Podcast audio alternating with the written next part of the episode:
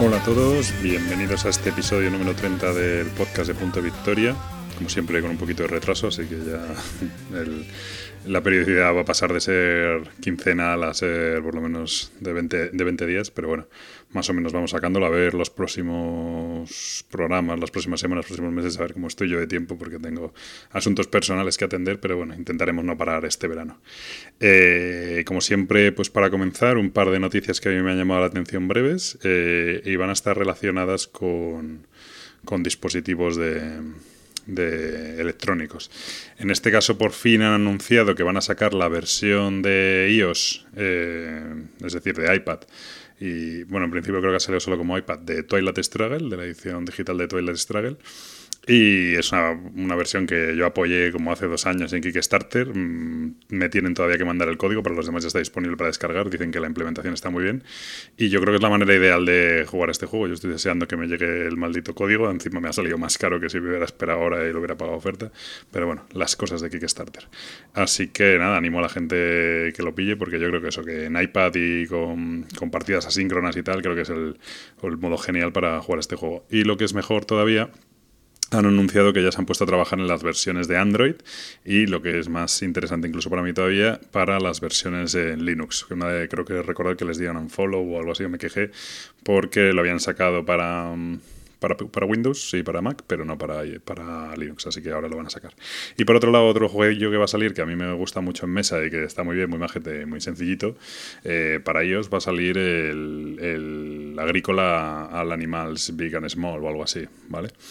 Bueno, pues es una reimplementación de Agrícola para 2 jugadores, como muy sencillita, pero vamos, que se basa en lo mismo, coge recursos, construye cosas, cambia tal, compra edificios. El juego básico de mesa es muy sencillo y es ridículo, se ve además como que han estirpado la mitad del juego para luego sacarle una expansión, que es la expansión de los edificios, y es lo que da variedad a las partidas y para mí me parece vital. Supongo que quiero pensar que en el juego de iOS incluirán la expansión, espero que incluida desde el principio y no como compra parte, pero bueno, está por ver. Así que nada, esas son las 2 breves noticias de hoy y sin más comenzamos el programa.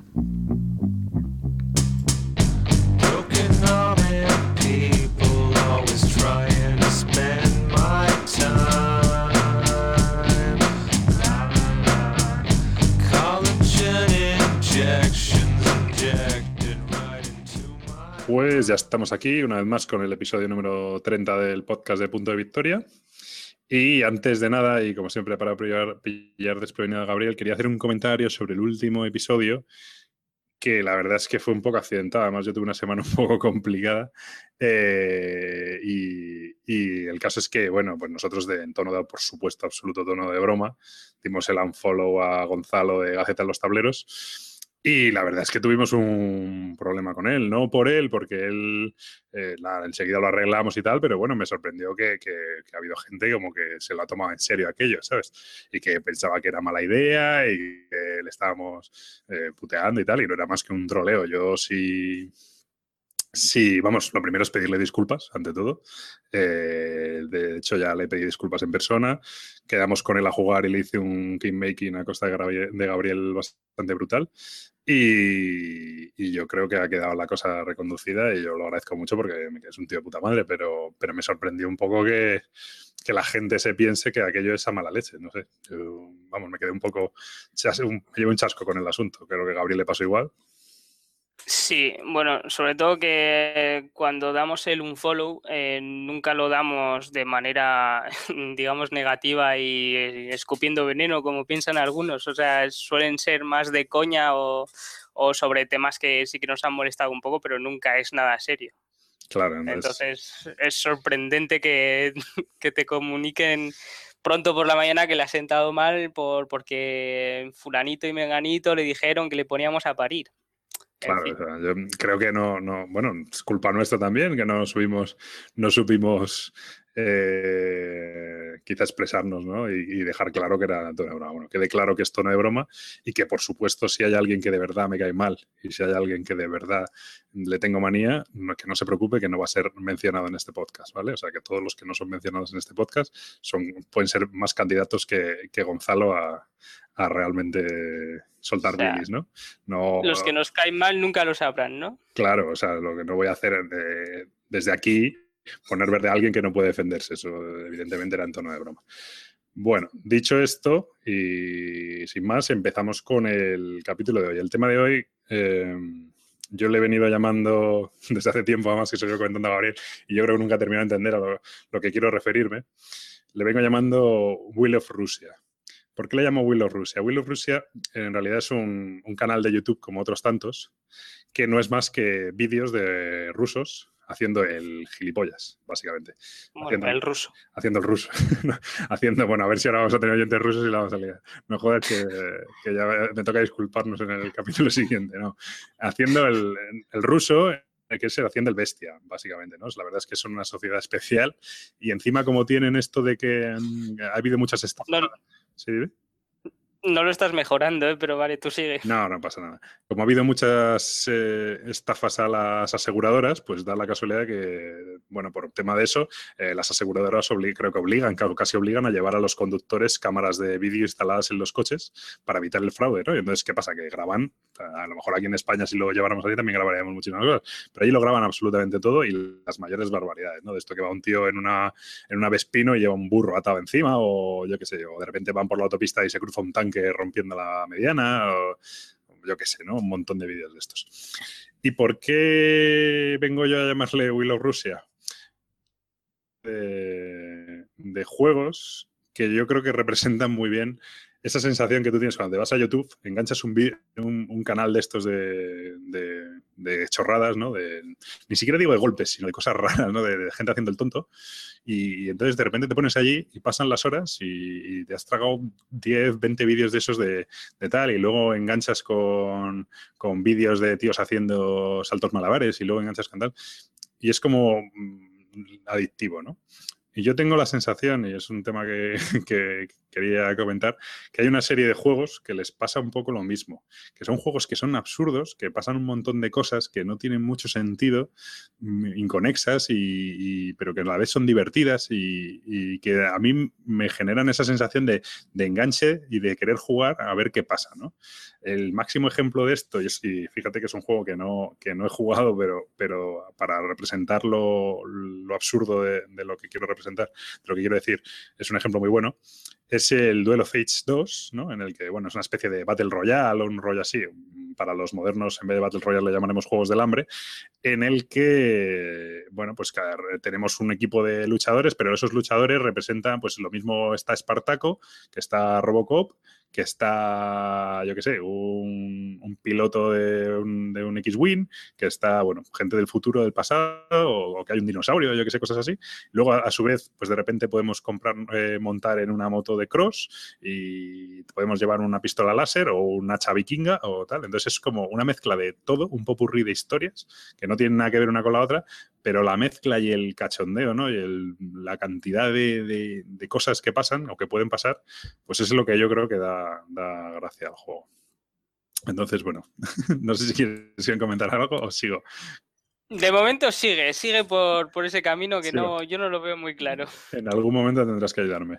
No, sí. Hay muchos juegos de este tipo. Por ejemplo, a mí un juego que me encanta es Arkham Horror. Arkham Horror son experiencias. Tú empiezas a jugar y empiezan a ocurrir cosas. No tienes mucho control sobre lo que ocurre, pero la gracia del juego está en reaccionar a lo que ocurre.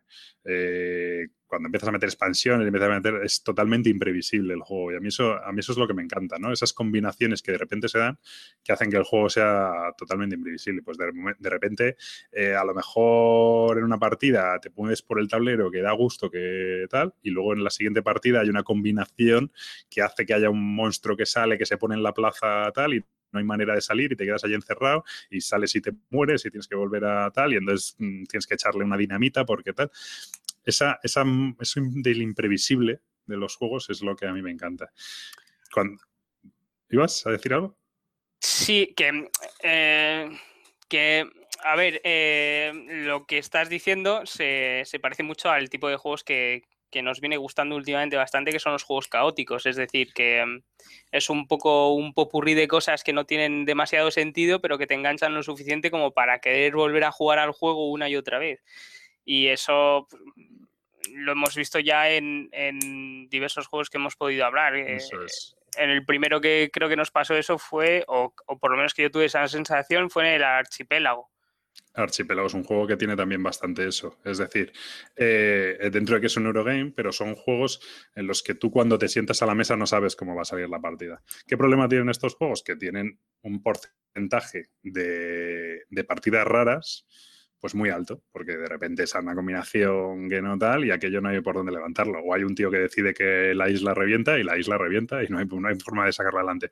Pero sin embargo, cuando las partidas funcionan, realmente son épicas porque te están contando, yo no digo una historia, porque muchas veces la historia es inconexa, ¿no? Pero te están contando una sucesión de hechos que van pasando, cada cual más estrambótico, ¿no? Y cada cual más, pues eso, más terrible, ¿no? Pues a lo mejor en el archipiélago de repente hay una escasez de piñas de la leche, hay una crisis de piñas, pero alguien se desmarca con que de, yo qué sé, bueno, toda esa sucesión de hechos al final genera una historia, que es lo que a mí luego me queda de los juegos. El capítulo anterior, si no me equivoco, ¿fue el anterior? O el anterior, no lo sé. Hablábamos del Argent y del Millennium Blades, creo. No sé si fue el anterior. No, en el 28, me parece. El 28. Bueno, pues los juegos de Level 99 son muy característicos de esto, ¿no? Porque son juegos que cuando tú lo abres y dices, bueno, voy a hacer el setup por defecto, que hoy hemos estado hablando del asunto en Twitter. Pues tú juegas el setup y dices, bueno, el juego mola y tal, no sé qué, pero de repente ya cuando empiezas a hacer el setup random, son juegos que no es que digas, bueno, es que cambian la loseta o cambia el orden de las cosas, ¿no? Es que puede cambiar absolutamente todo el juego. Te cambia la percepción del juego entera. Es que no cambia solo el juego, sino te cambia lo que puedes pensar del juego en una partida a otra, ha cambiado de blanco a negro y claro. No te has dado cuenta por qué. Y cambia la forma de jugarlo, cambia la forma de plantearlo, el turno, cambia, a lo mejor en una partida te interesa que pase muy rápido y no te tienes que hacer mucho tiempo, en una partida hay mucho dinero y en la otra no, hay más interacción o menos, hay criaturas más poderosas o menos, ¿no? Entonces, eso hace que cada partida del juego, o sea, no... Casi estás jugando como a un sistema de juego, no a un juego concretamente, ¿no? Y a mí eso me gusta mucho. Yo pues he hablado de Arkham Horror. Arkham Horror pasa lo mismo. Las partidas no tienen absolutamente nada que ver. O sea, yo... estos juegos que... Bueno, por supuesto, un juego que no tiene algo de setup aleatorio, ya de entrada desconfío. El otro día estaba jugando al Le Havre de 2... Y el defecto inicial que le vi directamente es que creo que lo vas a quemar enseguida, porque es un juego que el setup siempre es el mismo, con lo cual ya vas a tener los vicios de coger siempre los mismos edificios, etc. Entonces yo, dentro de los juegos de V. Rosenberg, siempre me he decantado por los juegos que tienen un setup aleatorio. Mínimamente, bueno, si juegas al Agrícola, por ejemplo, el Agrícola con el asunto de las cartas, o el Le Havre original también, pero por ejemplo ahora Labora tiene un setup concreto. A mí eso no me gusta nada. Bueno, pues yo ya. Eso lo veo...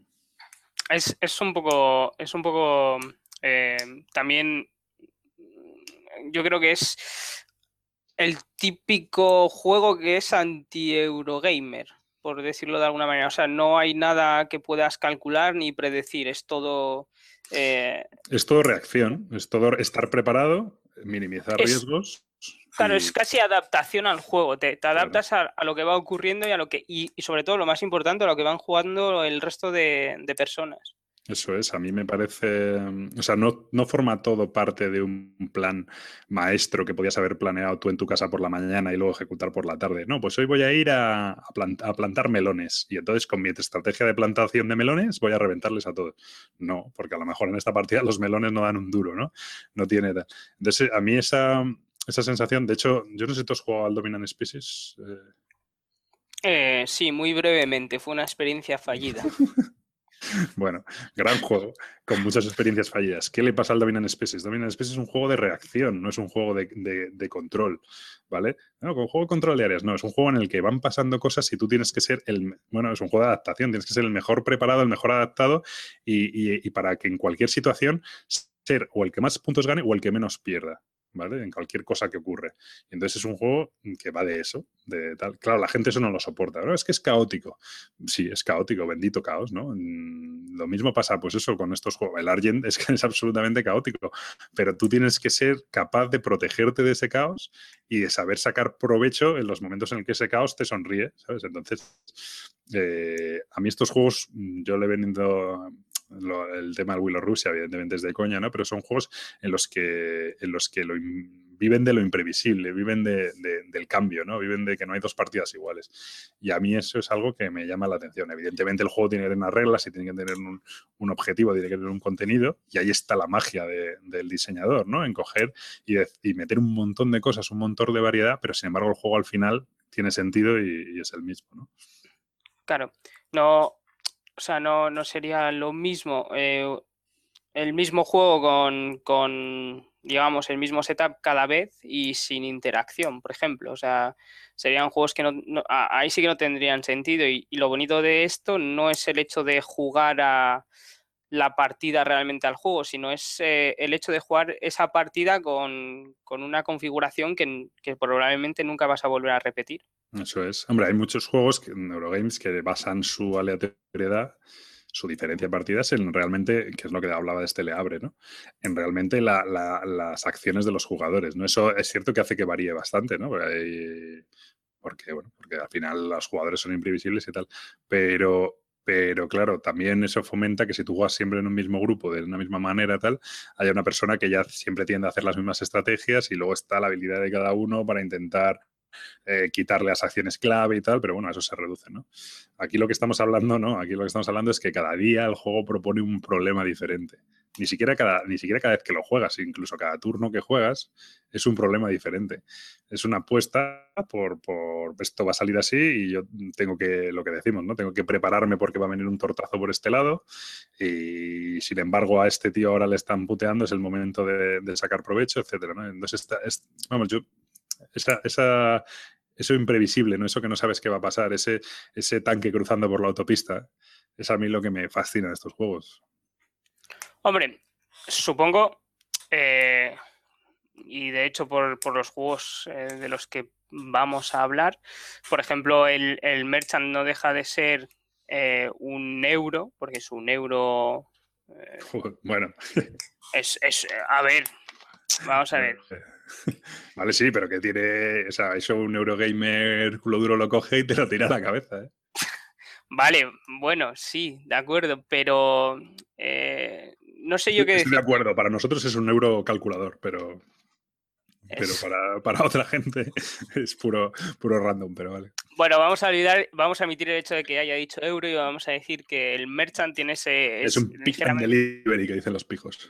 Efectivamente, vale. Un pick and delivery. Vale, perfecto, pero tiene ese caos. O sea, dentro del pick y te llevo y te delivery, tiene un caos que es bastante agradable, pero el caos, sin embargo, no lo hace el juego, sino que lo hacen los jugadores con las reacciones y las acciones que puedan hacer. Y eso yo creo que es un poco diferente con respecto a otros juegos que el caos lo introduce el juego.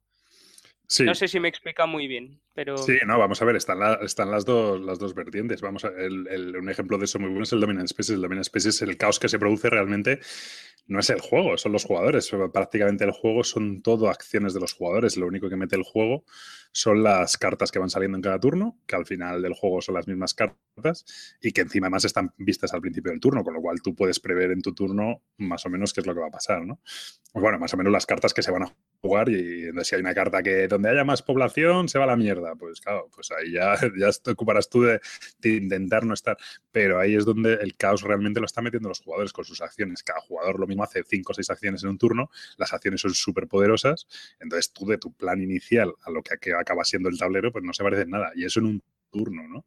Que pasa a lo largo de yo no sé cuántos turnos son, pero creo que son 5 cartas por 5... O sea, mínimo son, son 25 cartas, ¿no? O sea, mínimo son 5 turnos. O sea, no sé si son mínimo. Ponte que son 6 turnos. 6 turnos por, a lo mejor, 5 o 6 acciones por tío, pues imagínate, ¿sabes? Si juegas a 6 tíos, pues son 5 por 6 por 6, a lo mejor. Pues imagínate. A lo mejor 140 acciones o cosas así. Es alucinante, ¿no? La variedad, lo que cambia el juego. Y eso es un juego que, efectivamente, como dices tú, es un juego que la variedad la dan los jugadores. Otro ejemplo es el contrario, es el Arkham Horror. El Arkham Horror la propone el juego, ¿no? Los cambios esos, ese caos lo propone el juego, y el jugador lo único que puede hacer es reaccionar ante ello, ¿no? Son juegos mucho más temáticos, son juegos mucho más dirigidos, son juegos que realmente a veces se ponen imposibles, que realmente dices, puedo estar aquí jugando, que no hay manera, no podía haber sacado esta partida adelante. Hay veces que es peor que eso, que se ponen sencillamente, a mí me pasó una vez una partida que no iba ni para adelante ni para atrás. No conseguíamos ganar al primigenio, pero tampoco al primigenio conseguíamos ganarnos. La partida se alargaba infinito y aquello no había manera de acabarlo, ¿no? Pues eso, bueno. Entonces sí, son las dos modalidades de caos. A mí la verdad es que me gustan las dos. Es cierto que entiendo que la que es más dirigida, la que es más historia, pues bueno, pues es más, evidentemente tienes sensación de que el juego está jugando contigo, pero bueno, es un juego de primigenios. Solo faltaba que tú pudieras jugar con Cthulhu. Cthulhu tiene que jugar contigo. Bueno, pero... el hecho de que sea un caos, o sea, no lo considero tampoco que sea caos totalmente, o sea, es más un poco como una situación de la vida cotidiana, ¿no? No puedes saber lo que va a pasar en 5 minutos porque puede haber pasado, dependiendo de o sea, me explico. Sí, que puede pasar cualquier cosa. Efectivamente, sí, entonces tampoco es que sea un caos, sino que es... más juegos que tienes que tomar decisiones sobre las decisiones de otros jugadores. Entonces, no sé yo si llega a ser un caos real, es a lo que me refiero. O sea, sí que es caótico la situación. Hay una discusión habitual sobre el azar, y entonces hay gente que sostiene que la mayor forma de azar es precisamente las decisiones de otros jugadores, ¿no? Entonces, no, es que tiene dados. Bueno, tiene dados, vale. Pero realmente los dados es azar puro. Pero si te pones en ese plan, un jugador haciendo acciones, y además hay algún jugador que tiene tela, es azar, ¿no? Al fin y al cabo, tú puedes prever qué va a hacer ese jugador, pero a lo mejor lo que él está haciendo, le está pasando por su cabeza, en un juego evidentemente en un Eurogame súper analítico, no sé qué, puedes prever porque esta acción le da 25 puntos y la otra le da 24, ¿no? Pero en un juego un poco más incontrolable de estos, eso... Hay gente que lo considera azar, ¿no? Ese caos producido por el jugador. El Argent es un poco el caso, ¿no? Que dices tú, ahí te caen por todos lados los jugadores. O sea, es un juego que cada acción, a lo mejor no cada acción, pero un 25% de las acciones que hacen todos los jugadores en un turno, no te esperas lo que va a hacer el jugador, porque no sabes realmente qué coño está haciendo, porque hay mucha información oculta, ¿no? Y hay muchas maneras de hacer las cosas. Entonces, bueno, pues eso genera... Claro, y otro punto sería que hay muchas maneras diferentes de conseguir puntos de victoria, pero o sea, que eso hace que en la toma de decisión se pueda decantar por una acción o por otra. Y tampoco sabes por cuál de las dos se va a decantar porque no sabes en qué orden las va a ejecutar o en qué orden lo tiene pensado. O la información que él tiene y que tú no, ¿sabes? Es lo que maneja. A lo mejor de repente le ves que está cogiendo monedas como loco y dices, uy, pues las monedas dan puntos. Pues a lo mejor él está cogiendo monedas porque quiere comprar no sé qué historia y no dan puntos las monedas. Pues eso es, esa es la historia. Hay gente que eso no lo soporta y a mí particularmente es algo que me encanta, ¿no? Porque no, es cierto, dices, no, es que entonces tú no estás haciendo nada por ganar, es el juego el que decide que ganan. No, bueno, lo veo así. Yo juego partidas en las que a lo mejor el resultado final entre dos personas muy apretados y está muy ajustado, sí se puede decidir por un poco por el juego, cómo se ha desarrollado, la última carta que ha salido, tal. Pero hay otras veces que aquello no... Realmente tú tienes una influencia muy directa. Lo que pasa que es eso, son juegos de apuestas, al fin y al cabo. Tú estás apostando porque va a ocurrir algo y estás decidiendo arriesgar tanto dinero, tantos puntos, tantas acciones en que eso va a funcionar. El otro jugador hace otra apuesta por algo diferente. No es azar puro, es una cuestión de medir los riesgos y de tomar decisiones, ¿no? Sí, y sobre todo suele pasar el mismo o tener el mismo desenlace prácticamente en casi todas las partidas, ¿no? Se suele jugar a muy pocos puntos de victoria de diferencia entre el primero y segundo, y seguramente tercero. Sí. Son juegos que aunque te despuntes, siempre hay una manera, por justamente la toma de decisión que tienen, que el primero no consiga desmarcarse del todo, siempre tenga al segundo justo detrás y sean unas condiciones muy igualadas. Y eso creo que también es una cosa muy bonita de un juego, que por muchas habilidades o por mucha experiencia que tenga en el juego, no consiga desmarcarse de una manera desproporcionada que haga que el resto de jugadores se venga abajo. Sí, yo recuerdo mi primera partida del Le Havre, larguísima, tal, modo completo, ultra hardcore, somos los mejores, tal. Yo era mi primera partida y los otros dos jugadores pues ya tenían varias, de hecho era su juego favorito, tal, en los culoduros de la hostia. Y ahí, a mí me gustó mucho el juego, de hecho me lo compré y tal. Pero yo qué sé, aquello era... Yo pues no me acuerdo, porque pero Le Havre yo creo que se acababan con 300 puntos o cosas así. Pero me acuerdo que yo hice como 102, ¿sabes? El siguiente hizo como 256 y el primero 315, ¿sabes? Y yo decía, yo qué sé, ¿sabes? Estaba aquí pelando intentando dar de comer de mala manera y tal, ¿no? Esa sensación también es muy jodida. En estos juegos sí que te da la sensación... Como todos los turnos al final son relativamente épicos, son un combate, ¿no? Al fin y al cabo, cuando esa jugada te sale bien, aunque es una jugada muy parcial, muy concreta, de un turno concreto, te lleva satisfacciones, ¿no? No estás sufriendo todo el juego porque vas súper mal. De repente una jugada te sale bien y te lleva satisfacciones, ¿no? Es que es la jugada del plan maquiavélico para llevarte la victoria, entonces... Bueno, pero luego no te llevas, lo ves como más cerca. Pero a lo mejor no te llevas victoria, ¿no? Pero ha habido una vez que se la has jugado, por lo menos, ¿no? Tú en un Le Havre uno de estos, el otro... Bueno, a mí eso me pasa el Russian Railroads, ¿no? Que es un juego que cada vez vas haciendo más puntos. Entonces tú de repente haces tu jugada y dices, he pasado de hacer 25 puntos a hacer 45. Pero es que el otro ha pasado de hacer 35 a hacer 85. Con lo cual tú todos los turnos, aunque dices, he mejorado, pero cada vez voy peor, ¿sabes? Y en estos juegos... No, porque de vez en cuando hay una jugada en la que haces que dices, joder, es que le he jodido, de repente le he jodido 20 puntos y yo he ganado 30 y tal. Que luego en el turno siguiente te la va a volver y te va a reventar, pero por lo menos tienes esas mini satisfacciones, ¿no? No hace falta decir 20, 30 puntos, hace falta decir, le he jodido un punto y yo lo he ganado y ya está, ¿eh? Sí, un poco eso. En el Argent, ayer lo hablaba por Twitter, es muy habitual la sensación en los primeros turnos del juego, ¿no? De bueno, ¿y qué cojones hay que hacer? ¿Sabes? Es que ¿qué hago? Bueno, pues cojo dinero o cojo mana, ¿sabes? O me compro un hechizo, ¿no? Porque no tiene... Y todos los jugadores... Es cierto que el jugador con más experiencia sí que sabe medir eso más, ¿no? Pero todos los jugadores al principio empiezan así como diciendo, bueno, pues voy. Y luego de repente... No es que sea un clic, sino que de repente poco a poco vas entendiendo, ¿no? Cómo funciona, cómo tal. Uy, pues si me pongo aquí, claro, el otro me ha venido después y me ha jodido. Entonces tengo que esperarme o no puedo ponerme en la primera posición, porque si me pongo en la primera posición me van a cascar. Y toda esa comprensión que van alcanzando todos los jugadores, algunos un poco más rápido, un poco más tal, son cosas que no están en las reglas, pero son cosas de cómo se juega ese juego, ¿no? Y la verdad es que bueno, a mí es... Yo no sé, ese tipo de juegos de caos, ¿no? Lo que decíamos, que cada vez me enamoran más, ¿no? Estos juegos que tienen eventos, que ocurren cosas y que hay que saber sobreponerse y al final la victoria se la lleva el que mejor ha sabido manejar esas cosas, ¿no? Claro. El que mejor suma y resta, ¿sabes? Que es que... Hombre, no el que tiene mejor analítica sobre la economía del juego, por ejemplo. Claro, a mí me ha pasado, yo creo que ya lo he comentado alguna vez. Yo un juego que odio es el Modern Art, el Modern Art de subastas. Porque tú juegas a eso, ¿no? Y entonces, no, en general me pasa con los juegos de subastas tan así, ¿no? Yo, pujas, venga, tal, 5, no, 7, tal, no sé qué, 12, ala, ¿cómo pagas 12? Si como mucho que esto quedan 2 rondas, entonces como mucho vas a ganar 11, ¿sabes?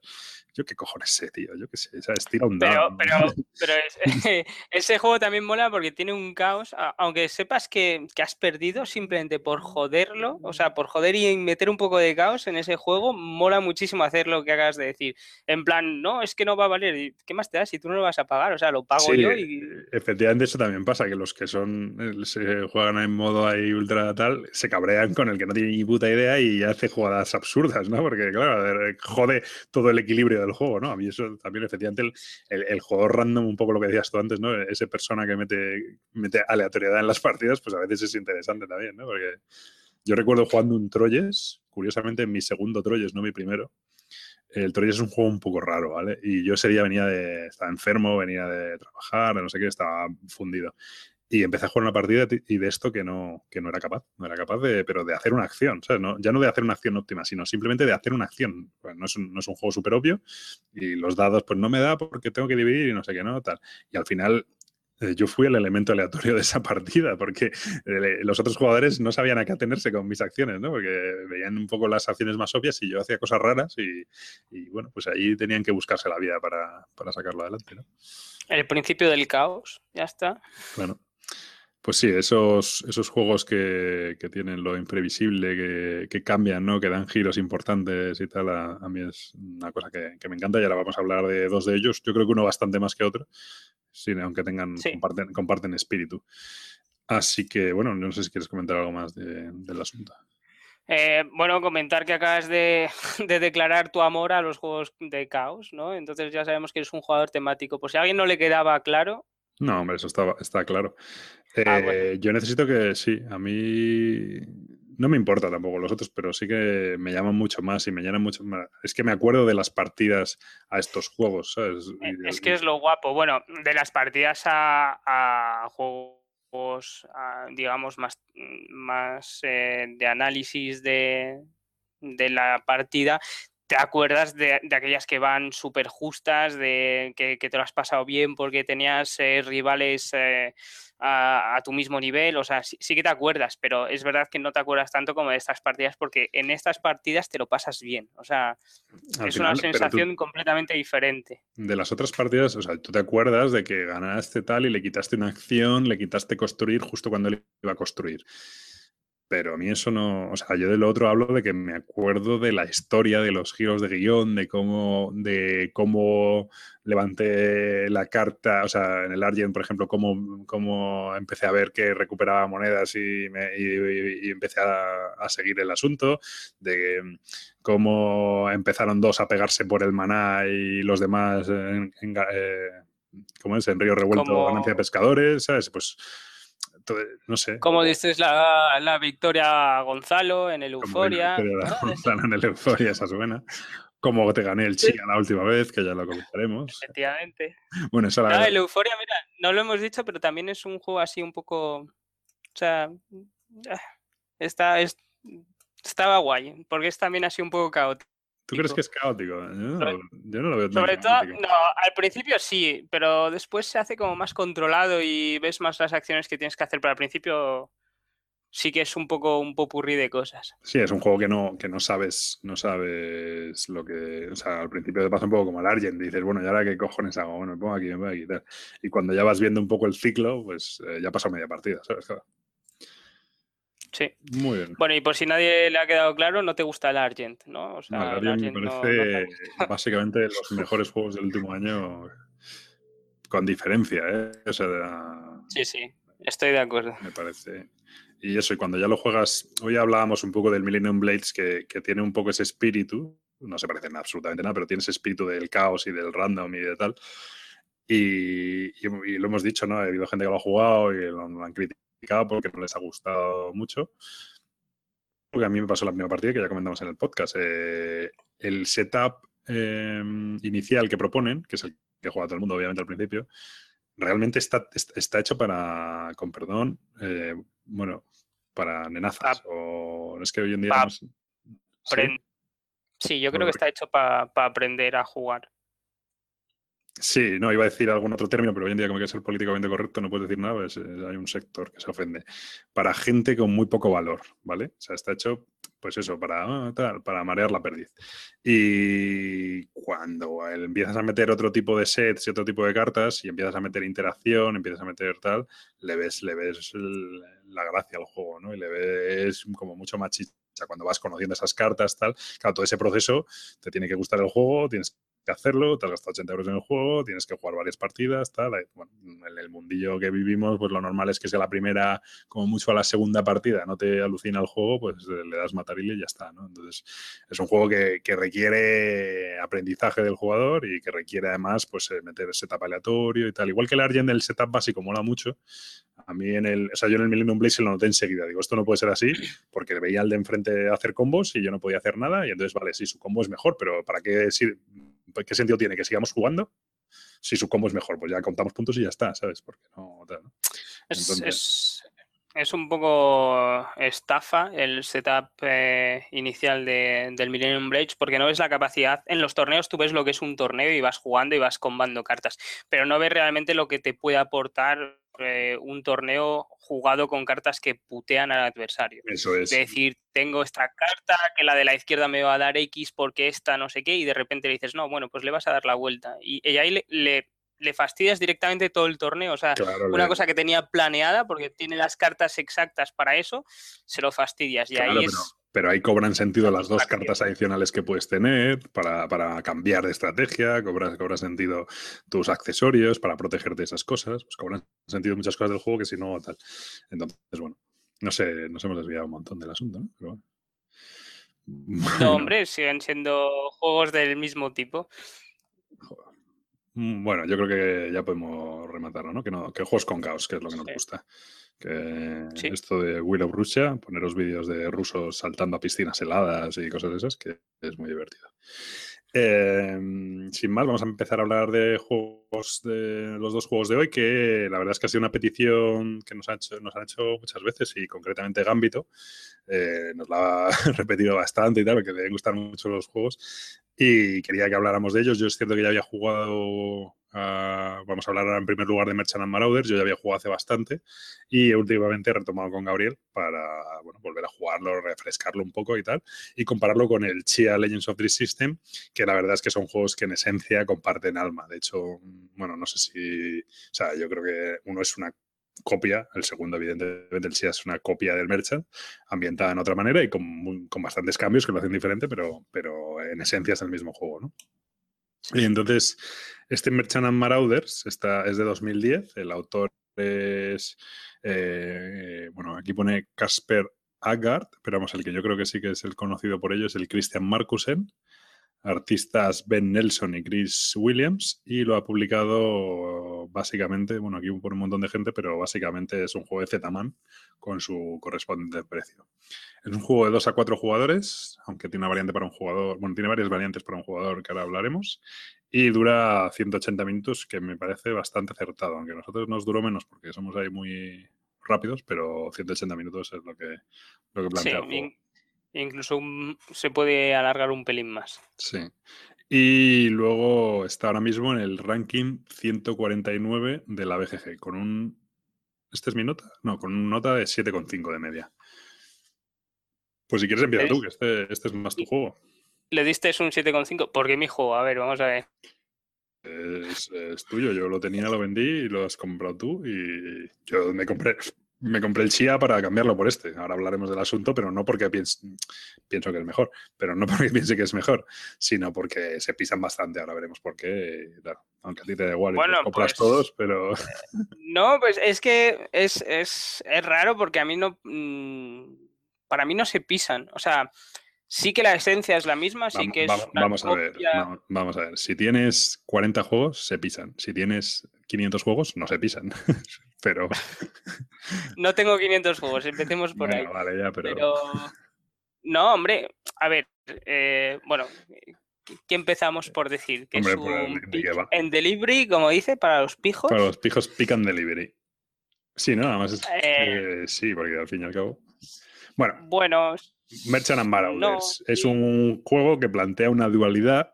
Bueno, está ambientado en el Caribe, rollo Piratas del Caribe, esta historia. Y plantea una dualidad interesante, que la verdad es que no hay... No sé yo si es muy habitual en los juegos. No estoy pensando así y no es tan fácil. El Xia copia esa dualidad, básicamente, que es la dualidad entre ser un mercader o ser un pirata, ¿no? Tú, durante la partida... Supongo que juegos de este estilo como el Firefly también te lo aportan. Después, con varias expansiones, yo creo, ¿no? No, el básico yo creo que puedes hacer acciones políticamente correctas y otras ser un fuera de la ley, me parece. Uh-huh. Ah, bueno. El caso es que la gracia del Merchant & Marauders es que tú, evidentemente todo el mundo empieza siendo un mercader, aunque te puedes hacer pirata en el primer momento, ¿no? Pero todo el mundo empieza siendo legal. Y durante la partida puedes cambiar de rol varias veces, desde por determinadas mecánicas hasta para hacerse pirata simplemente hay que atacar a alguien, que alguien legal, sí, ¿no? Ya está. Pero incluso hay algunas mecánicas para, una vez eres pirata, volver a conseguir un perdón, si no te has pasado mucho, y volver a ser mercader. Entonces ese cambio de estoy jugando una cosa y de repente juego a otra totalmente diferente... Digamos que la elección del principio entre capitán y barco ya más o menos determina a lo que puedes ir. Digamos que hay dos barcos básicos, que uno es una especie de barco que permite llevar mercancía y el otro que tiene más Maniabilidad. Maniobrabilidad. Sí, ahí, o sea, tú cuando empiezas el juego te dejan elegir. Te dan varios capitanes, ¿no? ¿O te dan uno solo? Sí, me parece que te dan dos y tienes que elegir. Te dan dos y tienes que elegir uno de ellos y te dan también los dos barcos básicos y tienes que elegir uno de ellos. Evidentemente, según tu elección, pues ya estás marcando lo que vas a ir, pero en cualquier momento puedes comprar otro barco o puedes hacer mejoras en tu barco para paliar defectos que tiene de cara a una de las dos estrategias, ¿no? Entonces, es eso. Pues siempre tienes margen, ¿no? Y de hecho no está claro a veces a lo que ir. Yo en la última partida empecé siendo pirata, pero al final de repente vi que, vale, pirata sí, hice varios puntos, pero luego hubo un momento dado que dije, uy, me van a perdonar, no sé qué. Bueno, juego el perdón y me pongo a vender y a hacer de mercader a toda leche, ¿no? Porque el juego se basa en llegar, gana el primero que llega a 10 puntos. Y hay varias maneras de conseguir puntos. Pues hay una manera que es acumulando dinero, hundiendo barcos rivales, asaltando mercantes... vendiendo mercancía. Vendiendo mercancía. O sea, las formas más habituales son vender, hay una mecánica curiosa para la mercancía, pero bueno, vender mercancía en el puerto donde se demanda esa mercancía. Si tú vendes cacao, mucho cacao en un puerto donde están demandando cacao, pues te van a dar un punto, ¿vale? Y la otra, esa es la forma básica de hacer puntos siendo legal. Jamás te dan dinero por vender, con lo cual... Están los rumores, las misiones... Bueno, sí, pero la forma principal de hacer puntos, donde más puntos vas a hacer, es de esa manera. Y luego la parte de siendo pirata, la forma de hacer puntos es asaltando mercantes, que pues de la misma manera, si asaltas unos mercantes de un valor determinado, pues también vas a hacer puntos, ¿no? Entonces esas son las dos principales formas, más luego el dinero de hacer puntos. Efectivamente, luego hay una serie de acciones adicionales que dan puntos, pues lo que dices tú, completar misiones, completar rumores, etcétera, ¿no? También conseguir barcos nuevos te da un punto de victoria cuando vas consiguiendo mejor flota, y creo que más o menos, bueno, la acción del dinero es un poco curioso, lo que destaca del juego. Sí, es un poco curioso, porque tienes un cofre y tú puedes ir metiendo dinero dentro de tu cofre, solo sí, puerto. Es como tu tesoro personal, ¿no? Y eso lo puedes hacer en tu puerto base.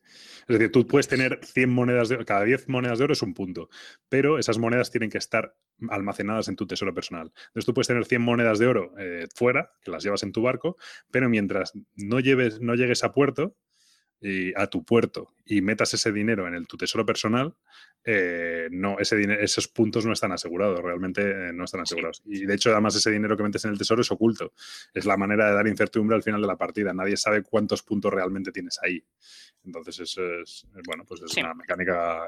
Bueno, para dar incertidumbre a ese final, ¿no? La gente sabe que tienes sobre el tablero 4 puntos, pero te ha visto meter dinero, pero no sabe cuánto dinero has metido, lo mismo queda un par de turnos, tal, pues es un poco, o se está dirigiendo a su puerto y tiene dinero suficiente como para cerrar la partida, pues esa es un poco ahí la historia, ¿no?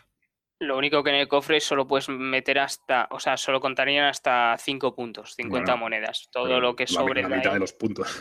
Sí, es la mitad, de acuerdo, pero que no puedes hacer una partida solo acumulando 100 monedas y metiendo ahí todo. Ya, eso está claro, ¿no? Además, una de las gracias que tienes es que todas esas monedas, mientras estén fuera, si no me equivoco, si te hunden, las pierdes. Si te hunden, las pierdes, y te asaltan, se las puede llevar el que haya asaltado el barco. Eso es, entonces te puedes eres muy goloso. Si vas por ahí dando vueltas con 40 o 50 monedas, eres un tío muy goloso.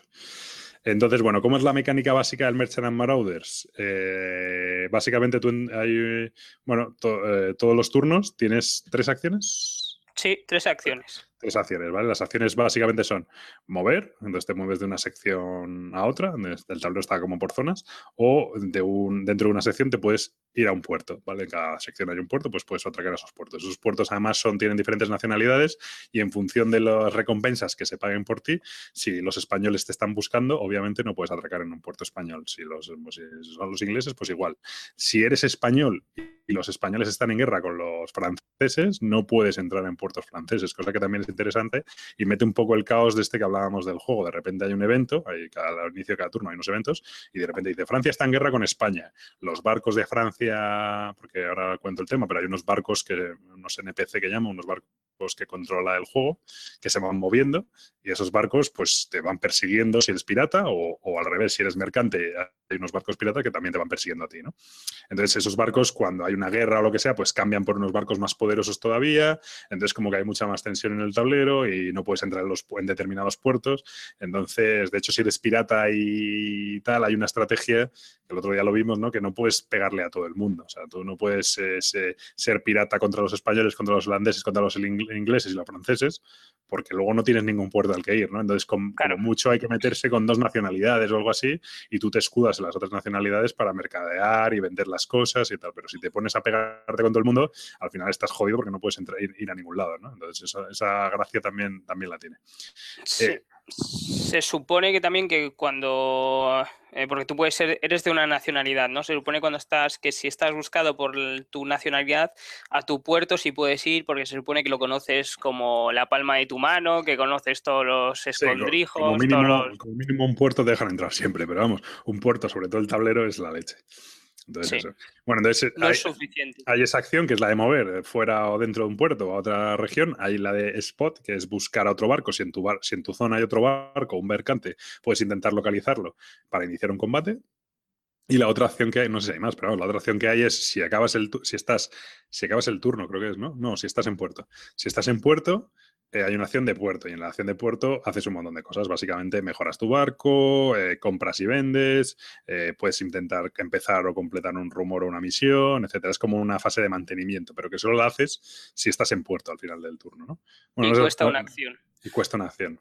Y no es al final del turno, puedes hacerla si estás en puerto en cualquier momento. Pero bueno, como solo tienes 3 acciones, pues tampoco hay mucho margen. Y eso básicamente es el juego. Uno de los defectos que, en mi opinión, tiene tanto este como el Xia, con determinados jugadores, es que efectivamente aquí hay mucho entreturno, porque tú haces todas tus acciones, le toca al siguiente, hace todas sus acciones, le toca al siguiente, hace todas sus acciones. Las que son mover son muy sencillas, pero cuando llegas a puerto hay mucho mantenimiento de compro, a ver, robo cartas, ahora vendo, tal, no sé qué, me voy a comprar esta mejora. Aunque el otro jugador de al lado puede empezar a jugar, yo creo, no influye muchísimo, pero sí que ahí hay un poco de entreturno, ¿no? Siendo 4 jugadores, que la verdad es que se puede alargar. Sí, no, se alarga, de hecho. Lo que pasa que con respecto uno al otro, con respecto al Merchant versus el Xia, es verdad que el Merchant en ese sentido es un poco más rápido porque tienes 3 acciones. Aunque la del puerto se te pueda alargar, no dejan de ser 3 acciones, y son 3 acciones bastante rápidas, digamos, porque si te mueves, si haces el scoot puedes tener probabilidad de fallarlo encima de no poder hacer nada porque es tirada de dados. Sí, el combate es lo único que se puede alargar, pero son bastante emocionantes, ¿no? Porque si encuentras otro barco, otro jugador tiene que tirar los dados por ese barco, y entonces empieza a pegarse. Luego en el combate puedes intentar, puedes hacer varias cosas, o dispararte, o huir, o incluso intentar acercarte para abordar, ¿no?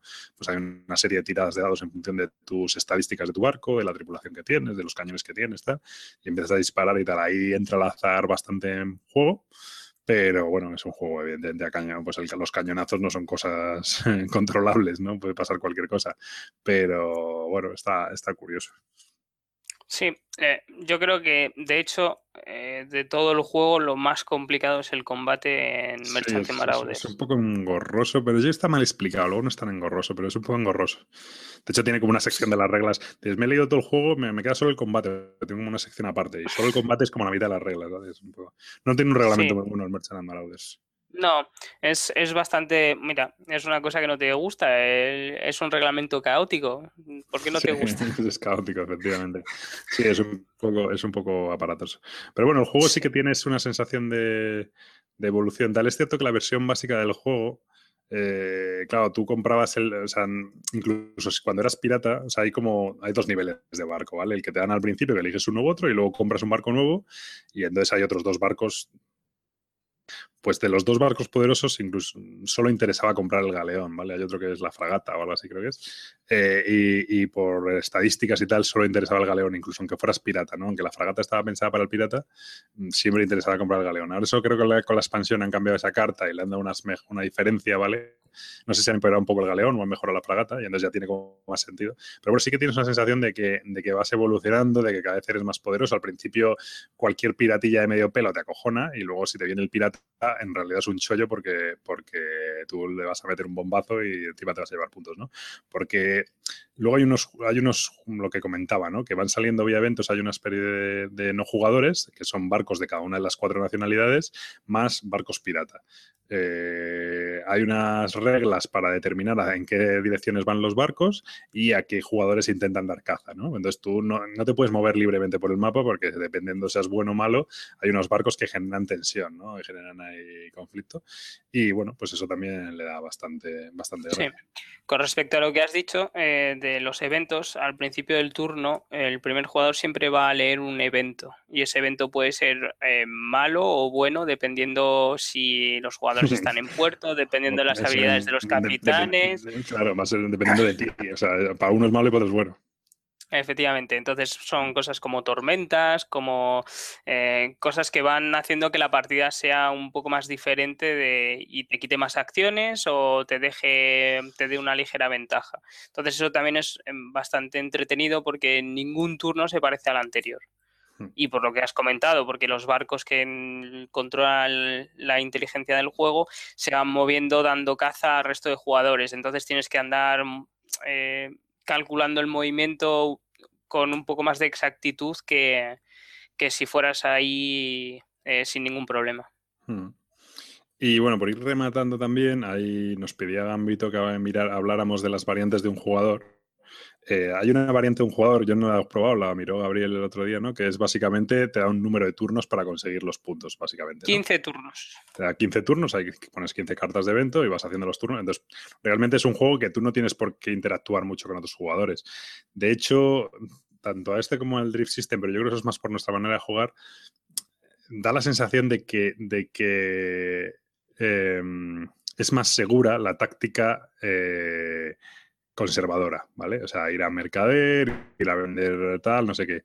No tengo claro, porque la verdad es que cuando he probado no ha ido mal del todo, pero el atacar a otros jugadores, el atacar puertos, el no sé qué, al final te metes en líos, ¿no? Entonces, no tengo claro... Hombre, lo ideal es combinar, como comentaba antes, ¿no? Y entonces, aunque tienen interacción, quizá no tienen tanta, o por lo menos yo empiezo... que también es cosa nuestra, ¿no? Que por nuestra forma de jugar, si el juego no nos obliga a ello, tampoco somos muy de zurrarnos, ¿no? Ahora hablaremos también del caso del Xia y tal. Bueno, el caso es que esta variante de un jugador, pues realmente juegas tú solo, hay los barcos de los no jugadores, es decir, los piratas y los de las licencias nacionales por el tablero, y te da 15 turnos, por así decirlo, para conseguir una serie de puntos, cosa que me parece además bastante ajustada en 15 turnos conseguir. Es un poco difícil, ¿eh? Sí, ya me imagino, o sea, pero bueno... En 15 turnos sientes un agobio bastante tenso porque, o sea, 15 turnos para conseguirlo se hace muy, muy difícil. En cualquier caso, la variante es tan sencilla como que si quieres meter más cartas, darte más turnos, pues metes unas pocas más de cartas o si quieres hacerla más difícil, tal. Sí, no le veo mayor tal. Esta a mí no me llamó la atención. Es cierto que hay otra variante que se llama ¿cómo es? No me acuerdo. O el barco fantasma o algo así, ¿vale? Que es la que yo probé y la que yo recomiendo. En esta variante creo que se pone una moneda en cada puerto y hay un barco que se va moviendo por el tablero de forma aleatoria y recolectando ese dinero, ¿no? Entonces, aparte, bueno, ese barco, pues durante una serie de todo, aparte tienes que conseguir dinero para... Aquí creo que no hay puntos, ¿no? No me acuerdo cómo era la historia. Es que ahora no lo... ¿Tú la llegaste a probar esta? No, esta no la he probado. Vale. Básicamente ese barco pues va consiguiendo dinero y si en algún momento llega a conseguir X, pues has perdido, ¿no? Pero aparte, cada vez que va consiguiendo ese dinero, va generando unos efectos sobre el tablero, pues que dice, bueno, pues si está hay unos eventos, ¿no? Pues si está entre tanto y tanto, pues pasan estas cosas ahí, no sé qué, si está entre tanto y tanto, los puertos ya no dejan comprar o yo qué sé, no me acuerdo ahora mismo porque la jugué hace mucho. El caso es que tú puedes hay dos maneras de bajar eso. Es que no me acuerdo cómo era la historia. El caso es que tú tenías que ir a una zona de mar concreta, buscar una isla secreta donde estaba esta historia y allí entregar dinero para mitigar los efectos de este barco, y luego había otra manera también de destruir el barco. El caso es que te metía como una misión, o sea, tú tenías que conseguir puntos, no puntos, pero tienes que conseguir dinero de muchas maneras, ¿no?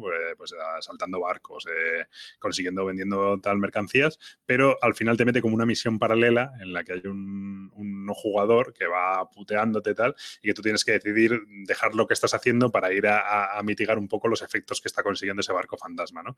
Eso, además le mete una temática rollo muy Piratas del Caribe en la primera película, con el rollo del dinero maldito y no sé qué tal, porque tú tienes que llegar a la isla y hacer un sacrificio entregando ese dinero que se supone que está maldito, no sé qué leches, para que baje las putas que están pasando. Y a mí esa variante la verdad es que me pareció bastante maja. Son una de las cosas que yo pido para las variantes de un jugador y para los juegos de un jugador, es que sean sencillos de reglas, ¿no? Que no sea aparatoso de sacar, que no sea aparatoso de tablas, de tal.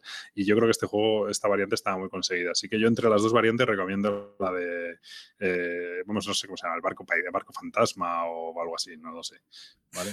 Y el barco algo. Éxito. Es que encima ahora, como han cambiado la BGG, no te creas tú que me entero. No, me entero muy bien. Hombre, pero bueno.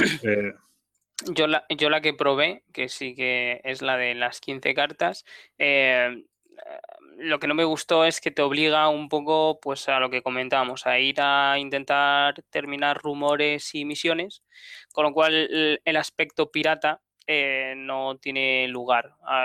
Sí que lo intenté en la segunda vez que lo probé, intenté volverme pirata al final para conseguir los últimos puntos, intentando conseguir en los raids que me dieran más de 12 monedas, pero fue imposible. Entonces, ese aspecto de pirata lo pierdo un poco. Eres más mercader y, bueno, pues vas a vender, vas a hacer misiones, rumores, pero pierdes un poco esa interacción de pirata. Mira, lo que comentaba, la variante se llama la aventura, Quest of the Cursed Gold, ¿vale? Quest del dinero maldito, ¿no? Y entonces, mira, os leo. En algún lugar en el Caribe profundo existe una isla de las almas perdidas. En esa isla están las almas de aquellos que murieron durante los siglos de la colonización. Y hay unos piratas malditos que intentan recolectar monedas que están marcadas por la sangre de los inocentes. Tal. Entonces, de hecho, esta variante es cooperativa a un solo jugador. Puede ser solitario o cooperativa. Los jugadores necesitan cooperar para conseguir su gloria. Es decir, es cierto, tú puedes, con los puntos que vas haciendo, ir y sacrificarlos en la isla de los perdidos para intentar bajar el nivel de amenaza, ¿no? Entonces, por un lado tienes que buscar esa isla que decía, y por otro lado está el barco pirata ese dando vueltas con la que te puedes pegar y tal. Es una variante que tiene 2 páginas, básicamente, porque las otras 2 son unos tracks, y entonces, pues tiene eventos y tal, pues te dice, por ejemplo, ahora las fragatas tienen peores estadísticas. Coloca un adicional Cursed Gold en el Coin Track y no sé qué, avanza más rápido, tal. Entonces tú tienes que intentar que ese track esté más bajo, ¿no? Porque las acciones altas son más peligrosas. Bueno, esa historia. A mí esta variante me parece mucho mejor que la otra. Así que la recomiendo. Y es más sencilla. Esta, sobre todo, se puede jugar en cooperativo. Entonces, pues le da otra visión al juego. Así que eso. Bueno, y yo, por ir rematando con el Merchant & Marauders, que nos alargamos. ¿Yo qué le veo positivo o negativo? Bueno, positivo lo que hemos dicho, mucho tema, ¿no? Mucho, te metes bastante en el asunto, vas evolucionando tu barco, tienes esa sensación de tal. Negativo. Quizá me da la sensación de que puedes entrar mucho en un ciclo de comprobando, porque como que da la sensación de que es la jugada más óptima, ¿no? Comprar una cosa que sabes que en otro puerto va a dar puntos y venderla en ese puerto, ahora comprar algo en ese puerto, llevarlo a otro puerto. Entonces, ahí quizá depende más de que los jugadores impidan hacer eso, ¿no? De que un jugador por en medio te pegue un cañonazo y te lo impida, ¿no? Entonces, es un poco así. Y luego, por decir algo más, tema de rumores y misiones, siempre que he jugado me ha parecido como muy complicado ir a ello. Sobre todo las misiones me parece un coñazo, no sé, no creo que no está bien resuelto el asunto.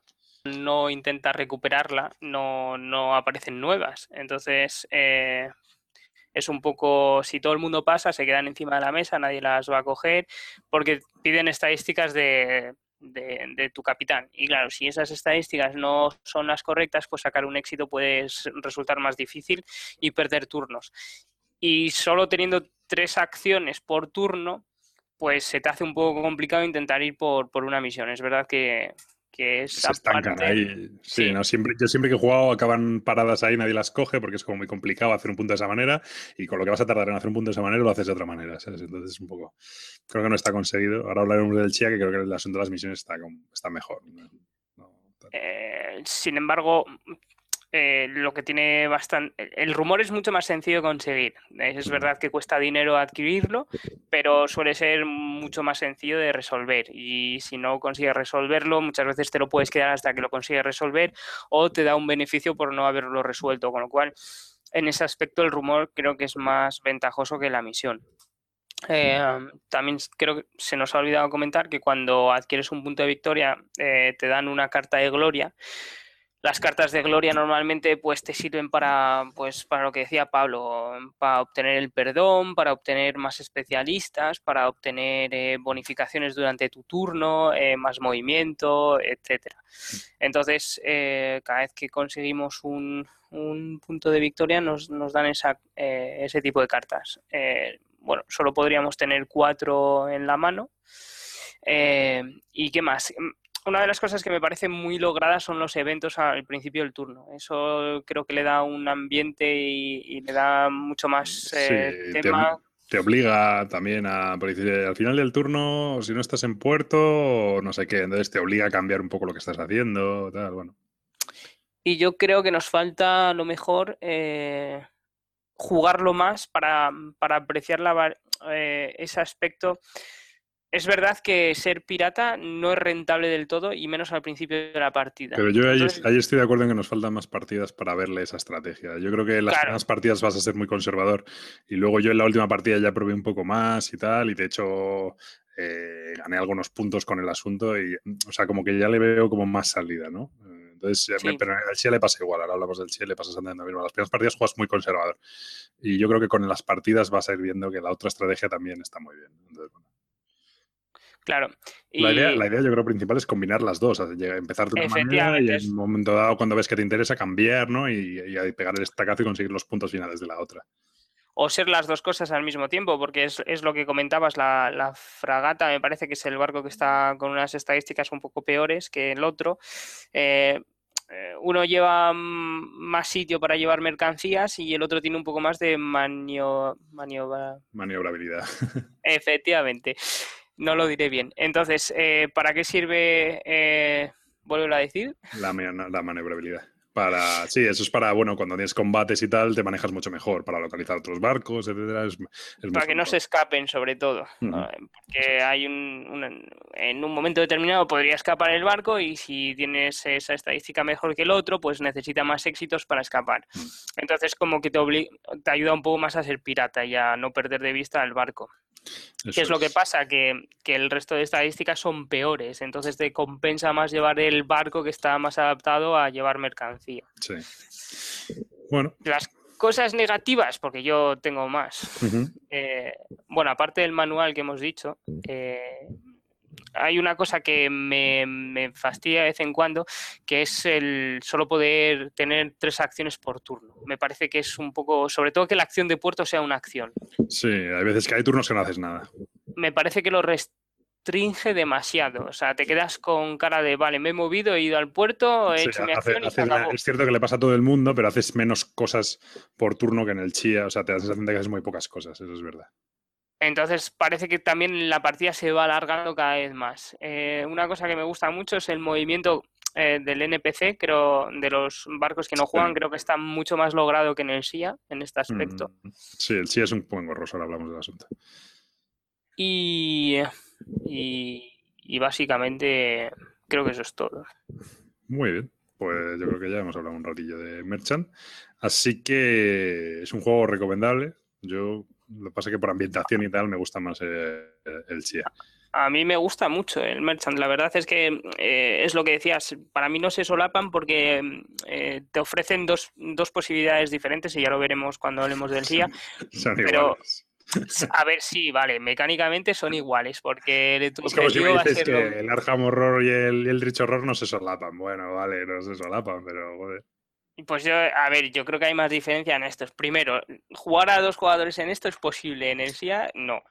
Pero, pero ahora va a serlo, pero es por una regla absurda, sí se puede jugar, ¿eh? Hay una variante que han hecho y es absurda, no tiene sentido. Sí, es pero... Por los NPC, porque como hay tres NPC, o sea, hay tres naves que maneja la máquina, se supone que tú tienes que poner después de cada jugador una de esas naves. Claro, si sois solo dos jugadores, habría una nave que no se movería nunca. Pues es por eso por lo que no se puede jugar a dos jugadores, ¿eh? Bueno, que lo han resuelto con la expansión, sí, pero... Lo cambian, la chorrada. Lo cambian. Y sobre todo por la gente con la que lo puedas jugar. Yo a este juego, por ejemplo, no lo jugaría con las mismas personas que con el SIA. El SIA es como más fácil de introducir, aunque es a veces más engorroso. Y el SIA también es más Will of Russia, yo creo. Ahora hablamos del asunto. Sí. Bueno, pues este es el Merchants & Marauders y ahora vamos a hablar de Xia Legends of a Drift System, que es un juego de 2014 que se financió vía Kickstarter, súper exitoso, y además un Kickstarter con el que acabó todo el mundo contentísimo. De hecho, este tío hizo una cosa curiosa con el Kickstarter, que es que prometió que después de entregar el juego a todo el mundo iba a tener un periodo de... no sé cómo le llamaba, secuestro o tal, el juego no lo iba a vender a tiendas hasta pasados, no sé si eran como 2 meses. Entonces la gente comprobaba el juego y si lo quería vender, lo podía vender a precios desorbitados porque no estaba disponible en tiendas, ¿no? O sea, no solo es que el juego no llegara antes a tiendas, sino que se retrasó bastante hasta que se vio en tiendas. Cuando se vio en tiendas, encima, había 4 copias contadas y se agotó, tal, se dispararon precios y tal. Entonces es un Kickstarter con el que la gente estaba muy contenta. Como comentario adicional, creo que en el último podcast lo hablaba, justo ayer terminó la expansión en Kickstarter de este juego, en el que mete algunos módulos, mejora algunas cosas y tal, y mete cosas nuevas, y ha recaudado solo la expansión, si no me equivoco, $450,000 o cosas así, así que nada mal. Bueno, es un juego de Cody Miller, los artistas son Cody Miller, Steve Coolhan, Tyler y Peter Wookin, lo edita con su propia editorial, Faraf Games. Y también lo va a editar en español, que creo que además no le queda mucho para salir, Maldito Games. Curioso de este juego, mira, ahí podemos sacar un poco de pecho. Bueno, puede sacar pecho la editorial, no yo. Curioso que solo está en inglés y en español. O sea que la verdad es que ahí le han echado valor al asunto. Es un juego de 60 a 180 minutos. Bueno, más bien 180 que 60, aunque nosotros lo jugamos en 2 horas, de lo cual estoy muy orgulloso. Y de 3 a 5 jugadores, como hemos dicho antes. Es que lo jugamos en 2 horas a 4. A 4. Por eso digo, bueno, está muy bien, ¿no? Sí, sí, no, por supuesto. Un 7,9 en la BGG, ahora mismo está el 191 de la BGG y eso. Entonces, Xia de Legends of the System. Bueno, pues plantea un poco la misma dicotomía que el Merchant & Marauders, solo que está ambientado en el espacio. Bueno, hay que comentar, del Merchant no lo hemos comentado, pero tiene una edición bastante correcta, tiene las miniaturas de los barcos que están muy bien y el tablero es muy bonito y tal, y tiene los cofres, es una edición correcta tirando a bastante buena, ¿no? Que decías tú por el precio, pero la caja viene con mucho material para el... O sea, no está mal. Para ser un juego de Z-Man no está nada mal, vamos. Sí, no está nada mal. Ahora, la edición del Xia es espectacular. O sea, todo es acojonante. Es cierto que es un juego mucho más caro, pero de entrada viene con, si no me equivoco, 20 naves prácticamente. No sé exactamente, no tengo aquí la cifra, pero como 20 naves, todas prepintadas, todas diferentes y todas además van montadas sobre una peanita. Aparte, cuando veáis el juego desplegado, bueno, viene con monedas de metal, viene con un montón de cubos así transparentes súper chulos, viene con las losetas de terreno, una cosa que no tiene, además no tendría mucho sentido, ¿no? Pero el Merchant, el tablero siempre es el mismo, ¿no? En el Xia el tablero es modular y se va descubriendo según vas jugando. Eso es una cosa que es interesante, aunque también mete algunos problemas que ahora veremos. Y bueno, si veis el tablero desplegado es como psicodélico, o sea, es un tablero como muy raro. De hecho, si lo ves en mesa y no sabes qué es, pues recuerda un poco la sensación que tienes cuando ves el tablero del High Frontier de decir, ¿qué cojones es esto? O sea, es un poco así extraño, ¿no? Con un montón de símbolos y barreritas y tal, pero es súper bonito. Es lo mismo, plantea un pick and delivery pero en el espacio ambiental, entonces ahí igual tienes que hacer lo mismo. En tus turnos tienes una serie de acciones, juegan los turnos completos hasta que le toca al otro jugador, y bueno, hay varias maneras de conseguir puntos. ¿Cómo puedes conseguir puntos? Pues igual, vendiendo toda tu carga en un planeta, puedes comprar puntos por dinero, si no me equivoco, comprando una nave mejor, destruyendo naves enemigas, completando misiones, bueno, pues varias cosas que las que puedes hacer. O hay un caso curioso que es, y ya va marcando un poco la tendencia del juego, cada vez que saques un 20 en una tirada de un dado de 20, te dan un punto. ¿Vale? Ya va marcando un poco una de las cosas características que tiene este juego.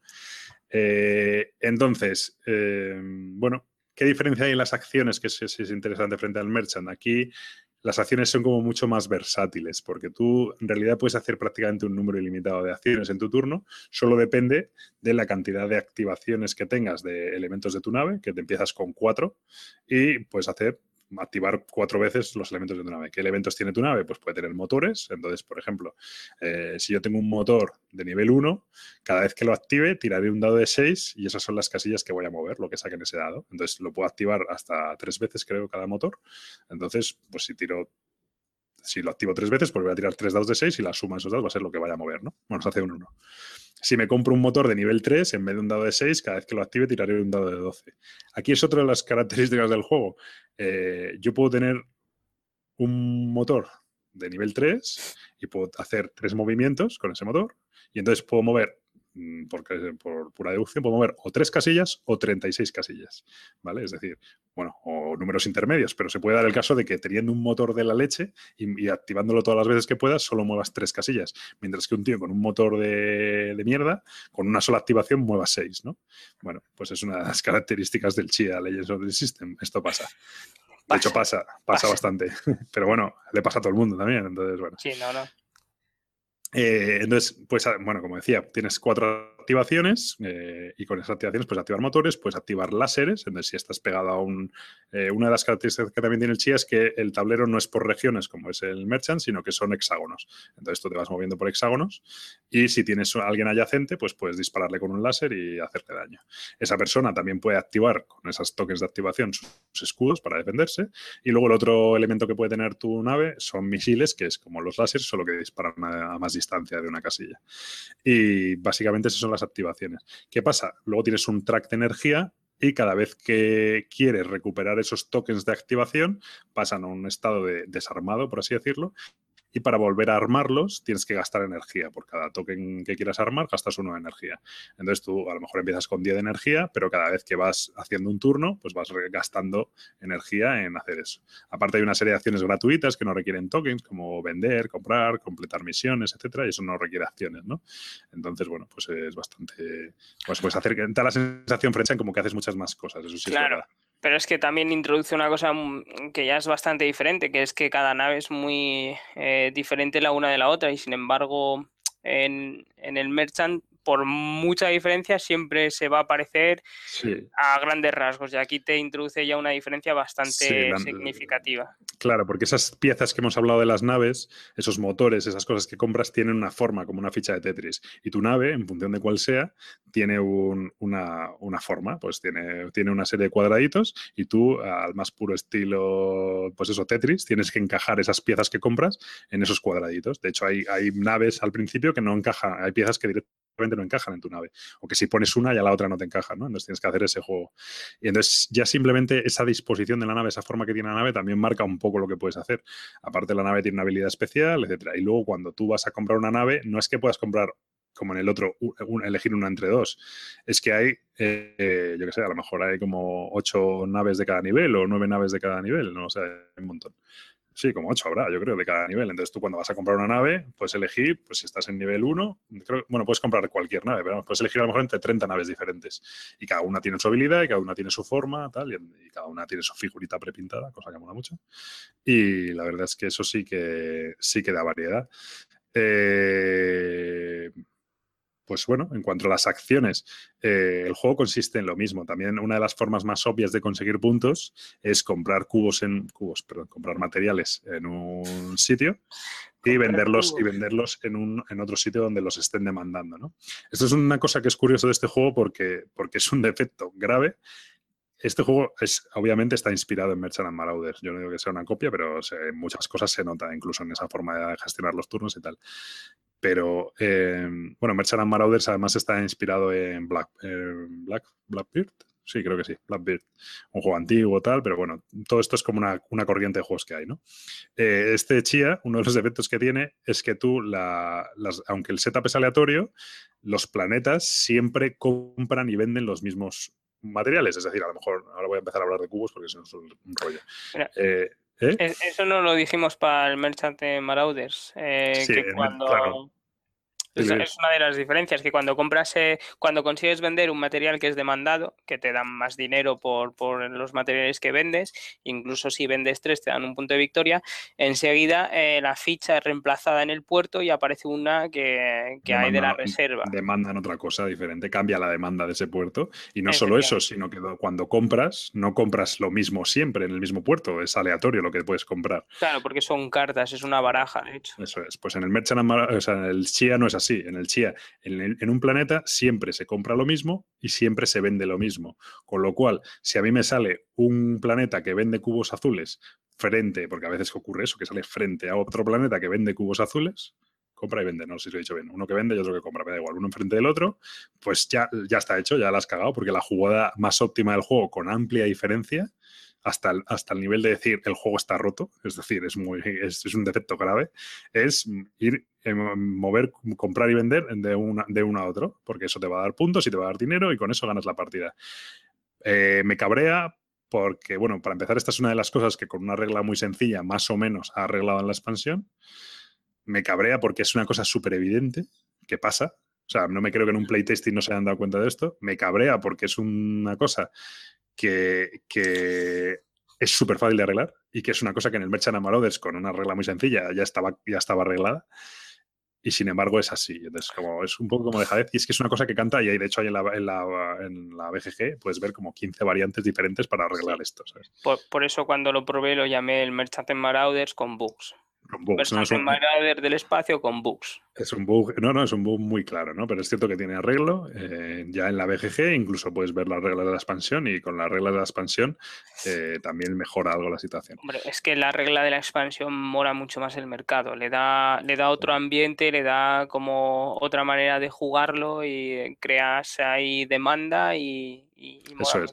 La regla de expansión lo que hace es que básicamente hay un límite máximo de cubos de un color que puedes comprar mientras no se vendan cubos de otro color. Es decir, yo puedo comprar 4 cubos azules, pero si quiero comprar el quinto, alguien tiene que vender cubos naranjas porque si no ese quinto no aparece, ¿vale? O sea, entonces es un poco... Yo cuando vendo cubos azules, no vuelven esos cubos azules al mercado, sino que en realidad no genero cubos azules, genero cubos verdes, ¿vale? Entonces forma así como un círculo y entonces eso obliga a que no siempre se puedan comprar y vender los mismos cubos porque tiene que comprarse y venderse un poco de todo para que haya ese movimiento, ¿no? Y ya está, es muy sencillo y se puede jugar ya con... No hace falta ni nada, no hace falta ningún componente para aplicar la regla de expansión y mejora el juego, bueno, arregla el juego, no es que lo mejore.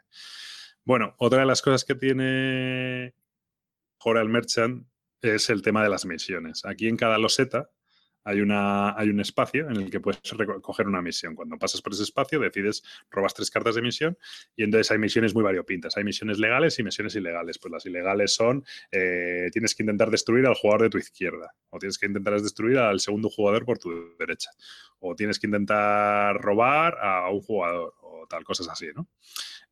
Hay otras misiones legales que son ve a tal sector, hace una tirada de un dado para hacer una investigación y con los datos que obtengas, llévalos a tal planeta. Entonces, si lo haces, pues eso te da un punto y además te da dinero y te da cosas, ¿no?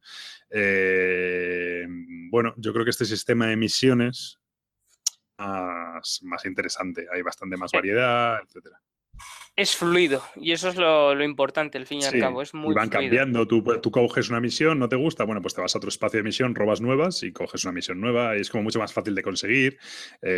Muchas veces las coges por si acaso. Oye, pues mira, esta me cuadra, pues mira, yo estaba yendo a este sitio y me pilla de camino. Tienes mucho esa sensación, ¿no? Además la misión es en plan, tienes que transportar a estos pijos al planeta de vacaciones, ¿no? Además te lo digo así, a esta gente de la alta sociedad tienes que llevarlos a no sé qué planeta de vacaciones. Y tú estabas llevando plasma a no sé qué planeta que está un poco más allá y dices, oye, pues mira, me desvío un poquito, lo recojo, voy allí y ya está, ¿no?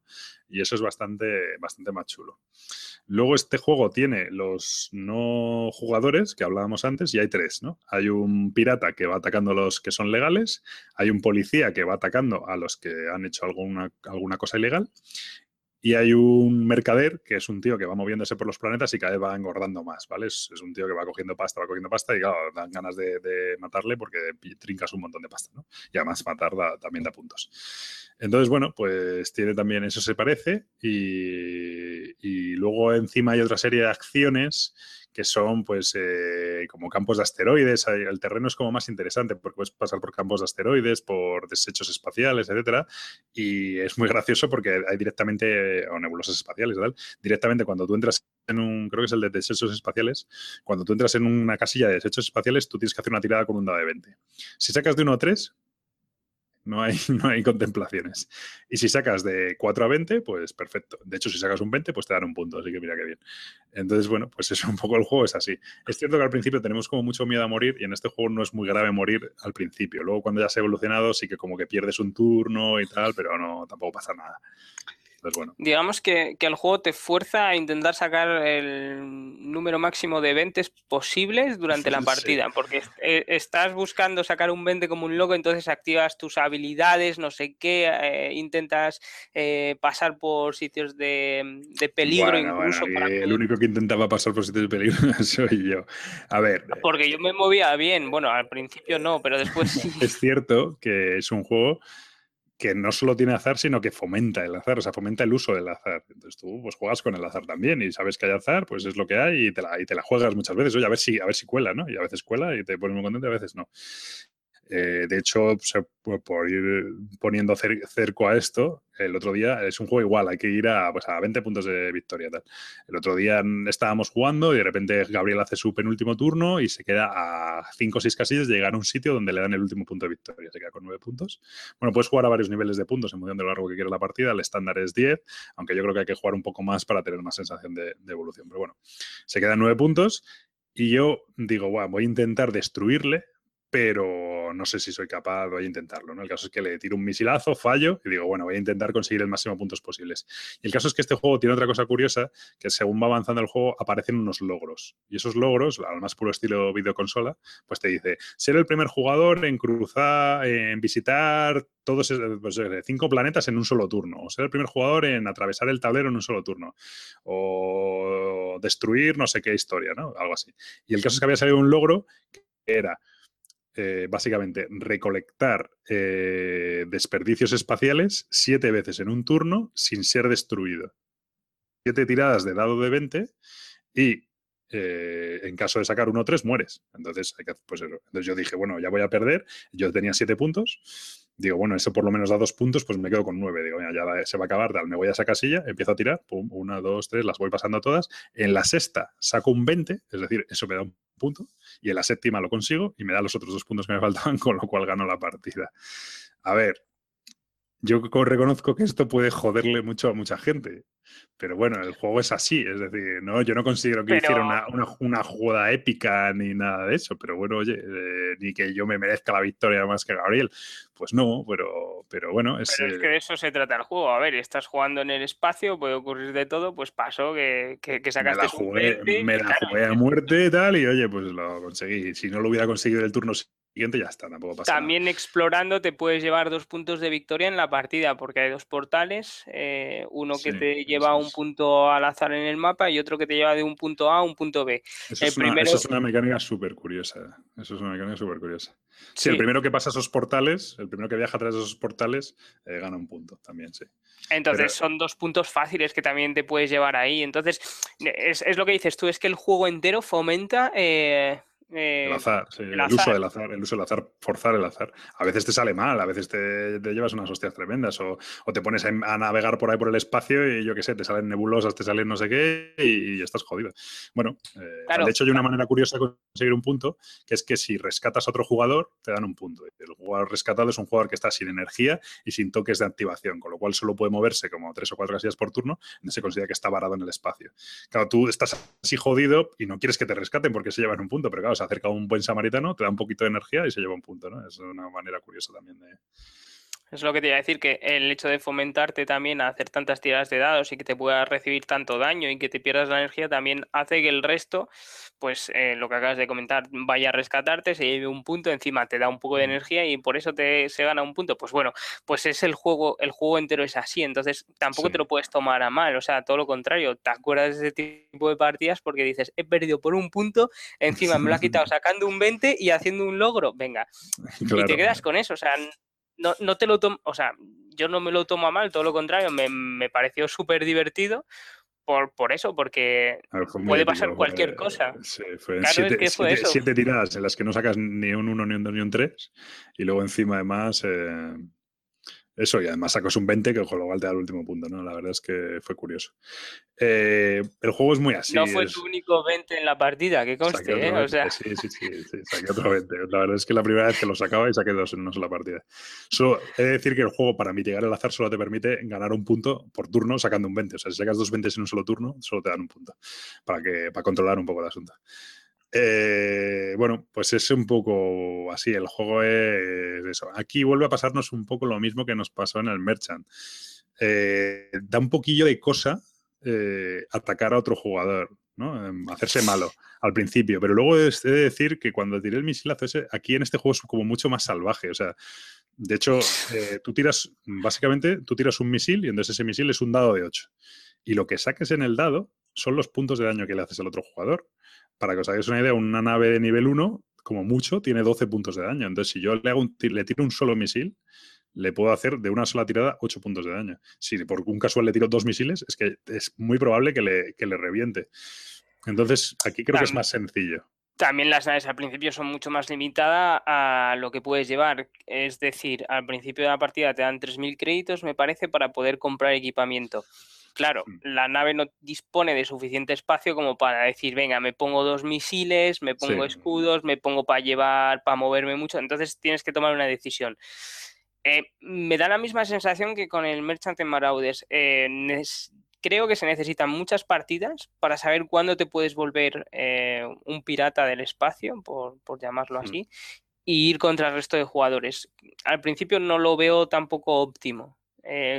Casi que lo veo más óptimo en el Merchant. Al principio, bueno, pues es verdad que te dificultas un poco, pero lo puedes llevar. Sin embargo, aquí yo creo que no.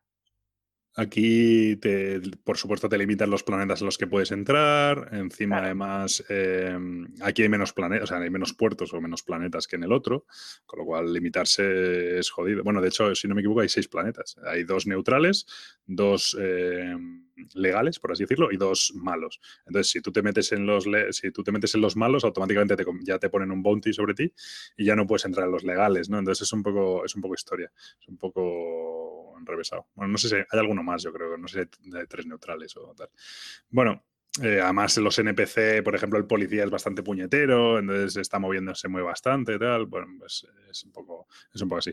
El tema de los portales, que no se me olvide, es una cosa curiosa. Hay 2 portales que simplemente te metes en uno y automáticamente te transportas a la casilla donde esté el otro, ¿vale? Como un Twilight Imperio, una cosa así, es un agujero gusano, ¿vale?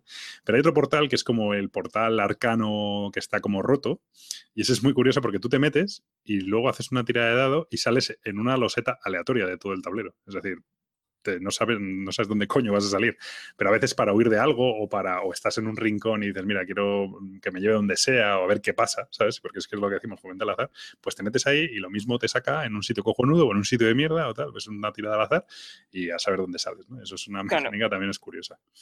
Yo creo que aquí el aspecto del mapa, que sea completamente aleatorio y que te puedan salir las cosas al opuesto, etcétera, da un poco la misma sensación que con las mercancías en los puertos en el Merchant en Marauder. Son diferentes, ¿no? Pero te da esa misma sensación de que a lo mejor de repente la mercancía que llevas no la puedes vender porque ningún puerto la compra y la tienes que mal vender.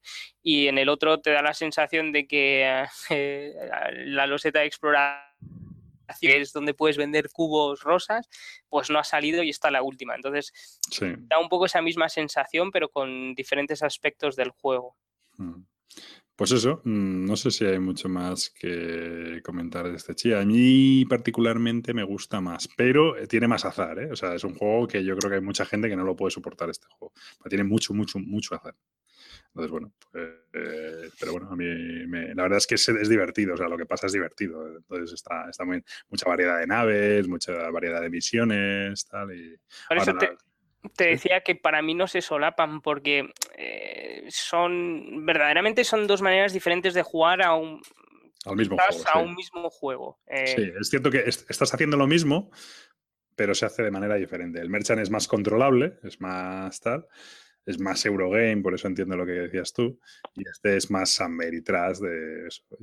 Sí, te echas unas risas, sabes que a lo mejor llevas bien toda la partida y de repente te la levantan, sabes que a lo mejor vas mal y la puedes conseguir hacerte con la victoria. En el Merchant es muy difícil que si vas mal consigas volver a ir bien. Sí, es más complicado. Sí, aquí no, aquí tú vas mal y dices, bueno, pues voy a atravesar 5 campos de asteroides en un turno porque eso me da 2 puntos y a ver si me pongo por delante, ¿no? Y lo mismo a lo mejor te revienta la nave entera y has explotado y tal, pero bueno, lo has intentado, yo qué sé.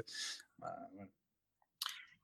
Entonces, bueno, yo creo que son para públicos diferentes y lo que pasa que es lo que te digo, yo personalmente me quedo con los dos porque sé que no los voy a sacar con las mismas personas. De hecho, con uno te vas a echar unas risas y con el otro vas a jugar de manera un poco más seria y más larga, pero también disfrutas del juego, porque aunque son juegos idénticos, son muy diferentes a la hora de jugarlos.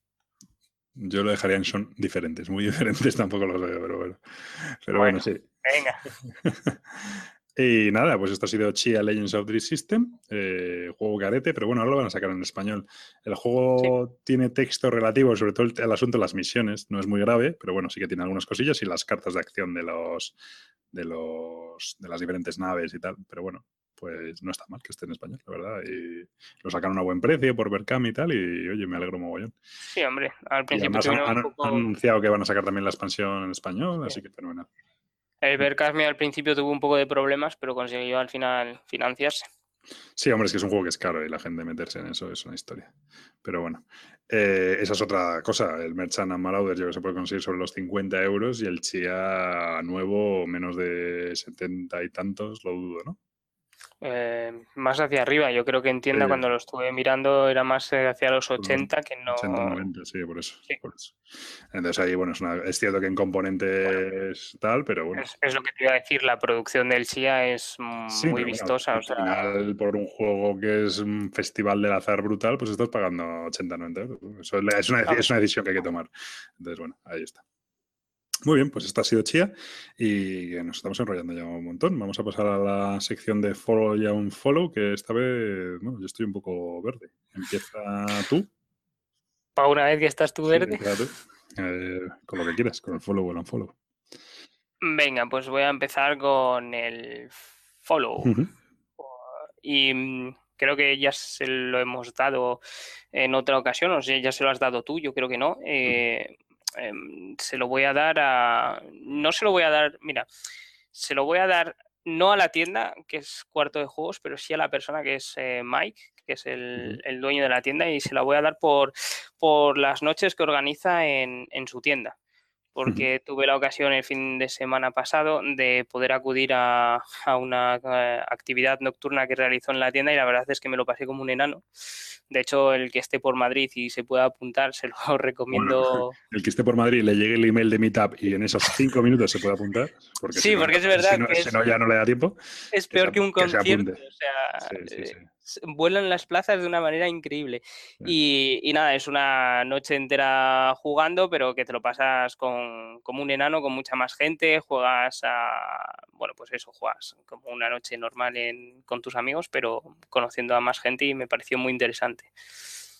Pero es eso, tenéis que coger las entradas pronto porque vuelan, son como un concierto, no valen dinero y por eso deben de volar.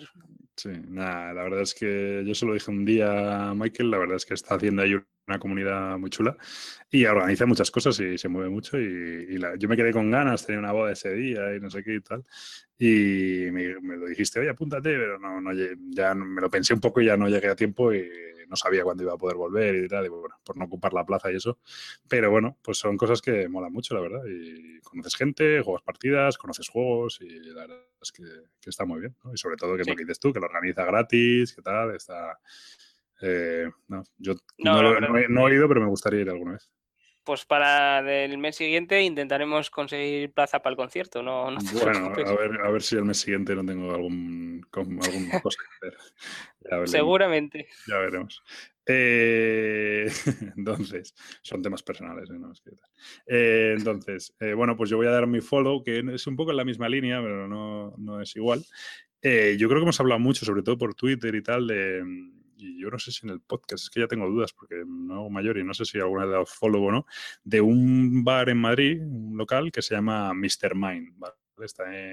Está relativamente cerca del Corte de Juegos, para lo que es Madrid, está en la calle Príncipe Vergara, casi con María Molina, y es un local curioso. Es cierto que los bares de juegos siempre han tenido muchos problemas porque es un modelo complicado, porque la gente, claro, va y se toma una Coca-Cola y se tira 4 horas jugando, ¿no? Y eso, claro, no hay manera de sostenerlo. Entonces, este es un bar curioso porque tú, cuando llegas, tienes 2 plantas, la planta de entrada a la calle y es una cafetería normal, un poco rollito hipster, así, un rollo me tomo un frappuccino, ¿vale? Y un waffle, pero es un poco así, ¿no? Me tomo un frappuccino, un waffle y me juego un pick and delivery. Entonces, tiene, es esa historia y, también ponen partidos de fútbol y tal, pero, también tienen sus mesas y allí puedes jugar perfectamente. Modelo de negocio, pero en la planta baja sí que tienen como una sala bastante grande con, pues yo creo que tendrán como 12 o 14 mesas, yo creo, ¿no? De juego. Mesas como para 4 o 6 personas tranquilamente. Y allí, pues, tienen una pequeña tiendecita, pero sobre todo, eso está inicialmente muy orientado al Magic, ¿no? Organizan muchos torneos de Magic, también creo que tienen cosas de Hearthstone y tal. Y, pues juegan hay torneos de Magic y tal, pero, también puedes ir allí con una consumición o lo que sea, pues te juegas unas partidas y tal. Y la verdad es que se está convirtiendo en un centro de reunión, de peregrinación, sí, bastante curioso. Yo, es cierto que por esta zona de Madrid había menos cosas y yo siempre que he ido, pues estaba muy a gusto. Es cierto que abajo con los de Magic yo no sé por qué gritan y tal, pero hace como mucho ruido. Pero cuando hay menos gente se está muy bien, o si no en la planta de arriba se está muy bien. Y es un sitio que merece la pena ir y tal.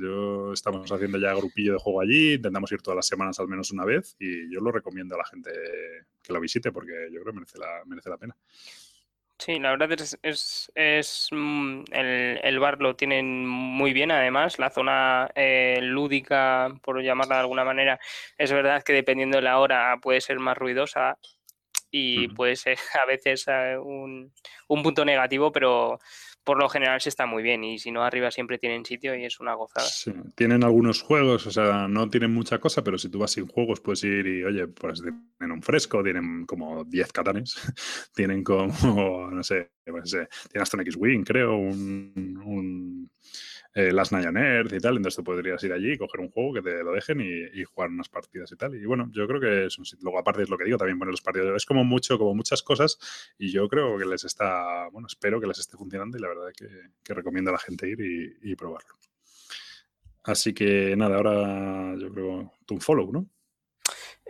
Mi unfollow, sí, es una cosa más genérica y la hablábamos antes con Pablo. Yo sigo mi cruzada personal y mi unfollow va para la intransigencia lúdica. Y me explico. Va para los típicos comentarios de este juego es bueno o este juego es malo porque lo digo yo y no me vas a sacar de mis casillas y soy un rancio y porque lo digo yo. Sí, rollo, entonces, está roto porque hay una jugada que tal. No, es que esa jugada se puede evitar de esta manera. Da igual, está roto porque yo lo he jugado y está roto. O sea, sí. Efectivamente, o este juego a mí no me gusta, entonces no puede ser un juegazo. O, bueno, poneros la situación que queráis. Entonces va un poco así para la comunidad en la que me incluyo, porque muchas veces somos un poco de mente cerrada, entonces, pues eso, pues un foro para intransigencia lúdica, porque no mola, o sea, ves esos comentarios de decir, es que este juego no sé qué, no, a mí si no me gusta no es un juegazo porque no sé qué, pero bueno, el gusto es personal, o sea, a nosotros nos gustan los juegos caóticos, entendemos que al resto no, pues tampoco decimos, pues el resto es una basura, no, porque también los jugamos y vemos... Es cierto que... Y de hecho me voy a apuntar a tu follow porque de otras cosas no tengo otra cosa y de encima... Copión. No, además estoy de acuerdo.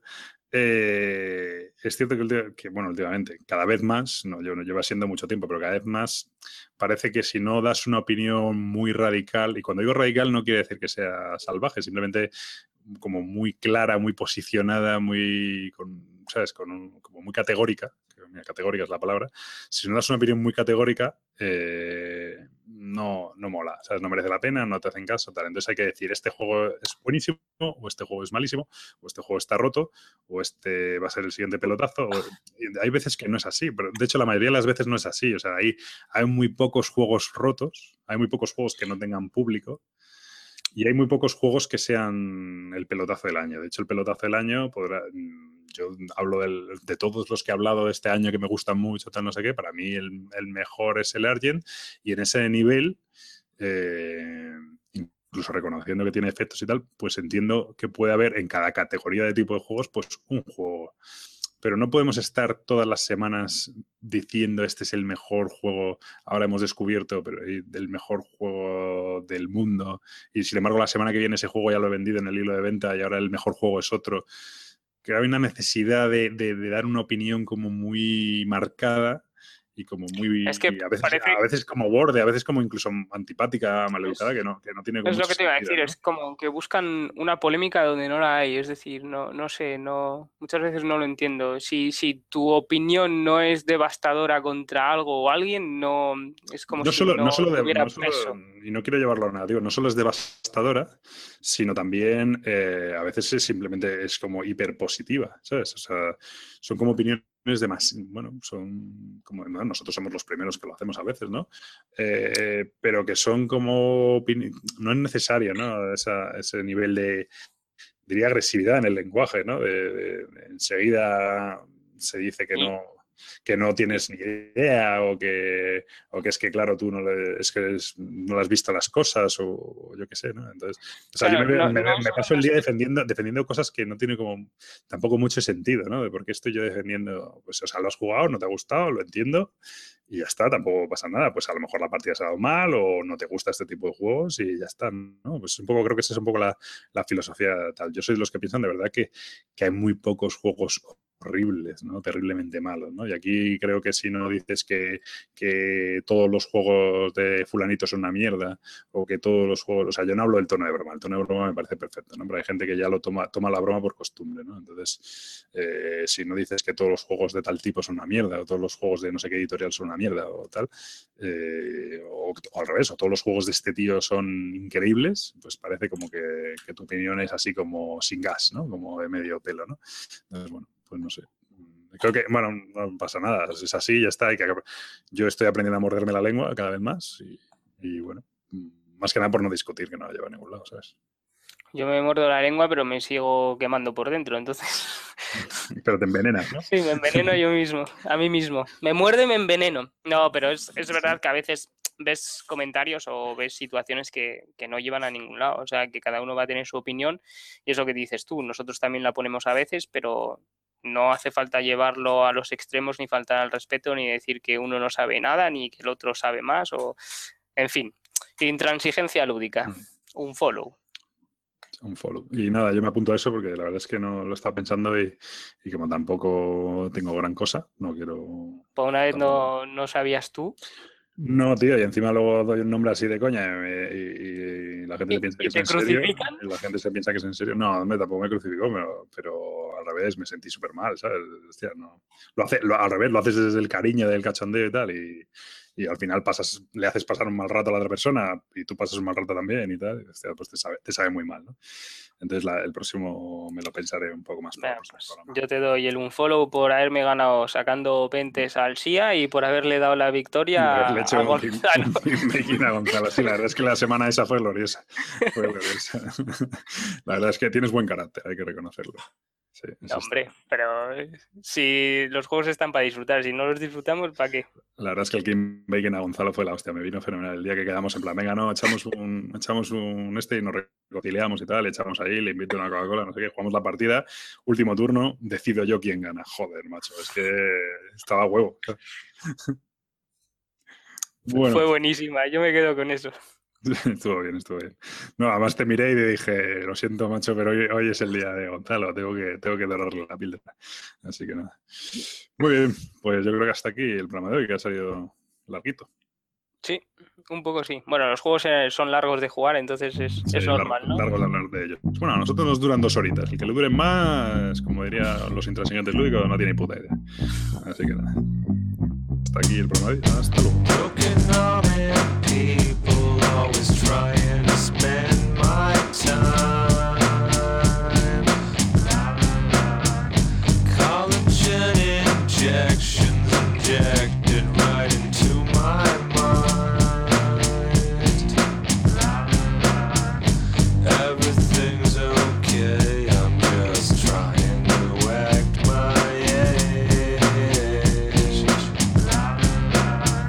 Pues nada, esto ha sido todo por hoy. Como siempre, recordaros que nos encanta que nos contactéis, que opinéis o que nos critiquéis y tal. La verdad es que mola mucho.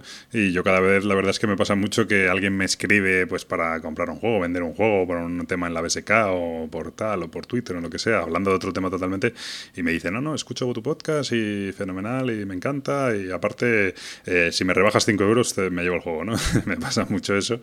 Y es curioso, ¿no? La verdad es que la sensación mola bastante, ¿no? Hay gente que no has hablado nunca, ¿no? Y que te dice que te escucha, que tal, y que le gusta, pues mola mucho. Así que nada, os animo a contactarnos o a escribirnos o lo que sea. Lo mejor, como siempre, por iVoox, por Twitter, la BSK es quizá lo que más usamos. El blog realmente lo tengo casi como un feed del podcast y el correo y eso lo miro del ciento al viento, me llega de repente, yo lo siento mucho, pero a lo mejor me llega alguien, no, me echa una mano en Kickstarter, tal, y cuando lo miro han pasado 2 semanas y ya no tiene mucho remedio, ¿no? Entonces eso, así que nada, como siempre, si queréis contactarnos, pues encantados. Y hasta la próxima. Everything's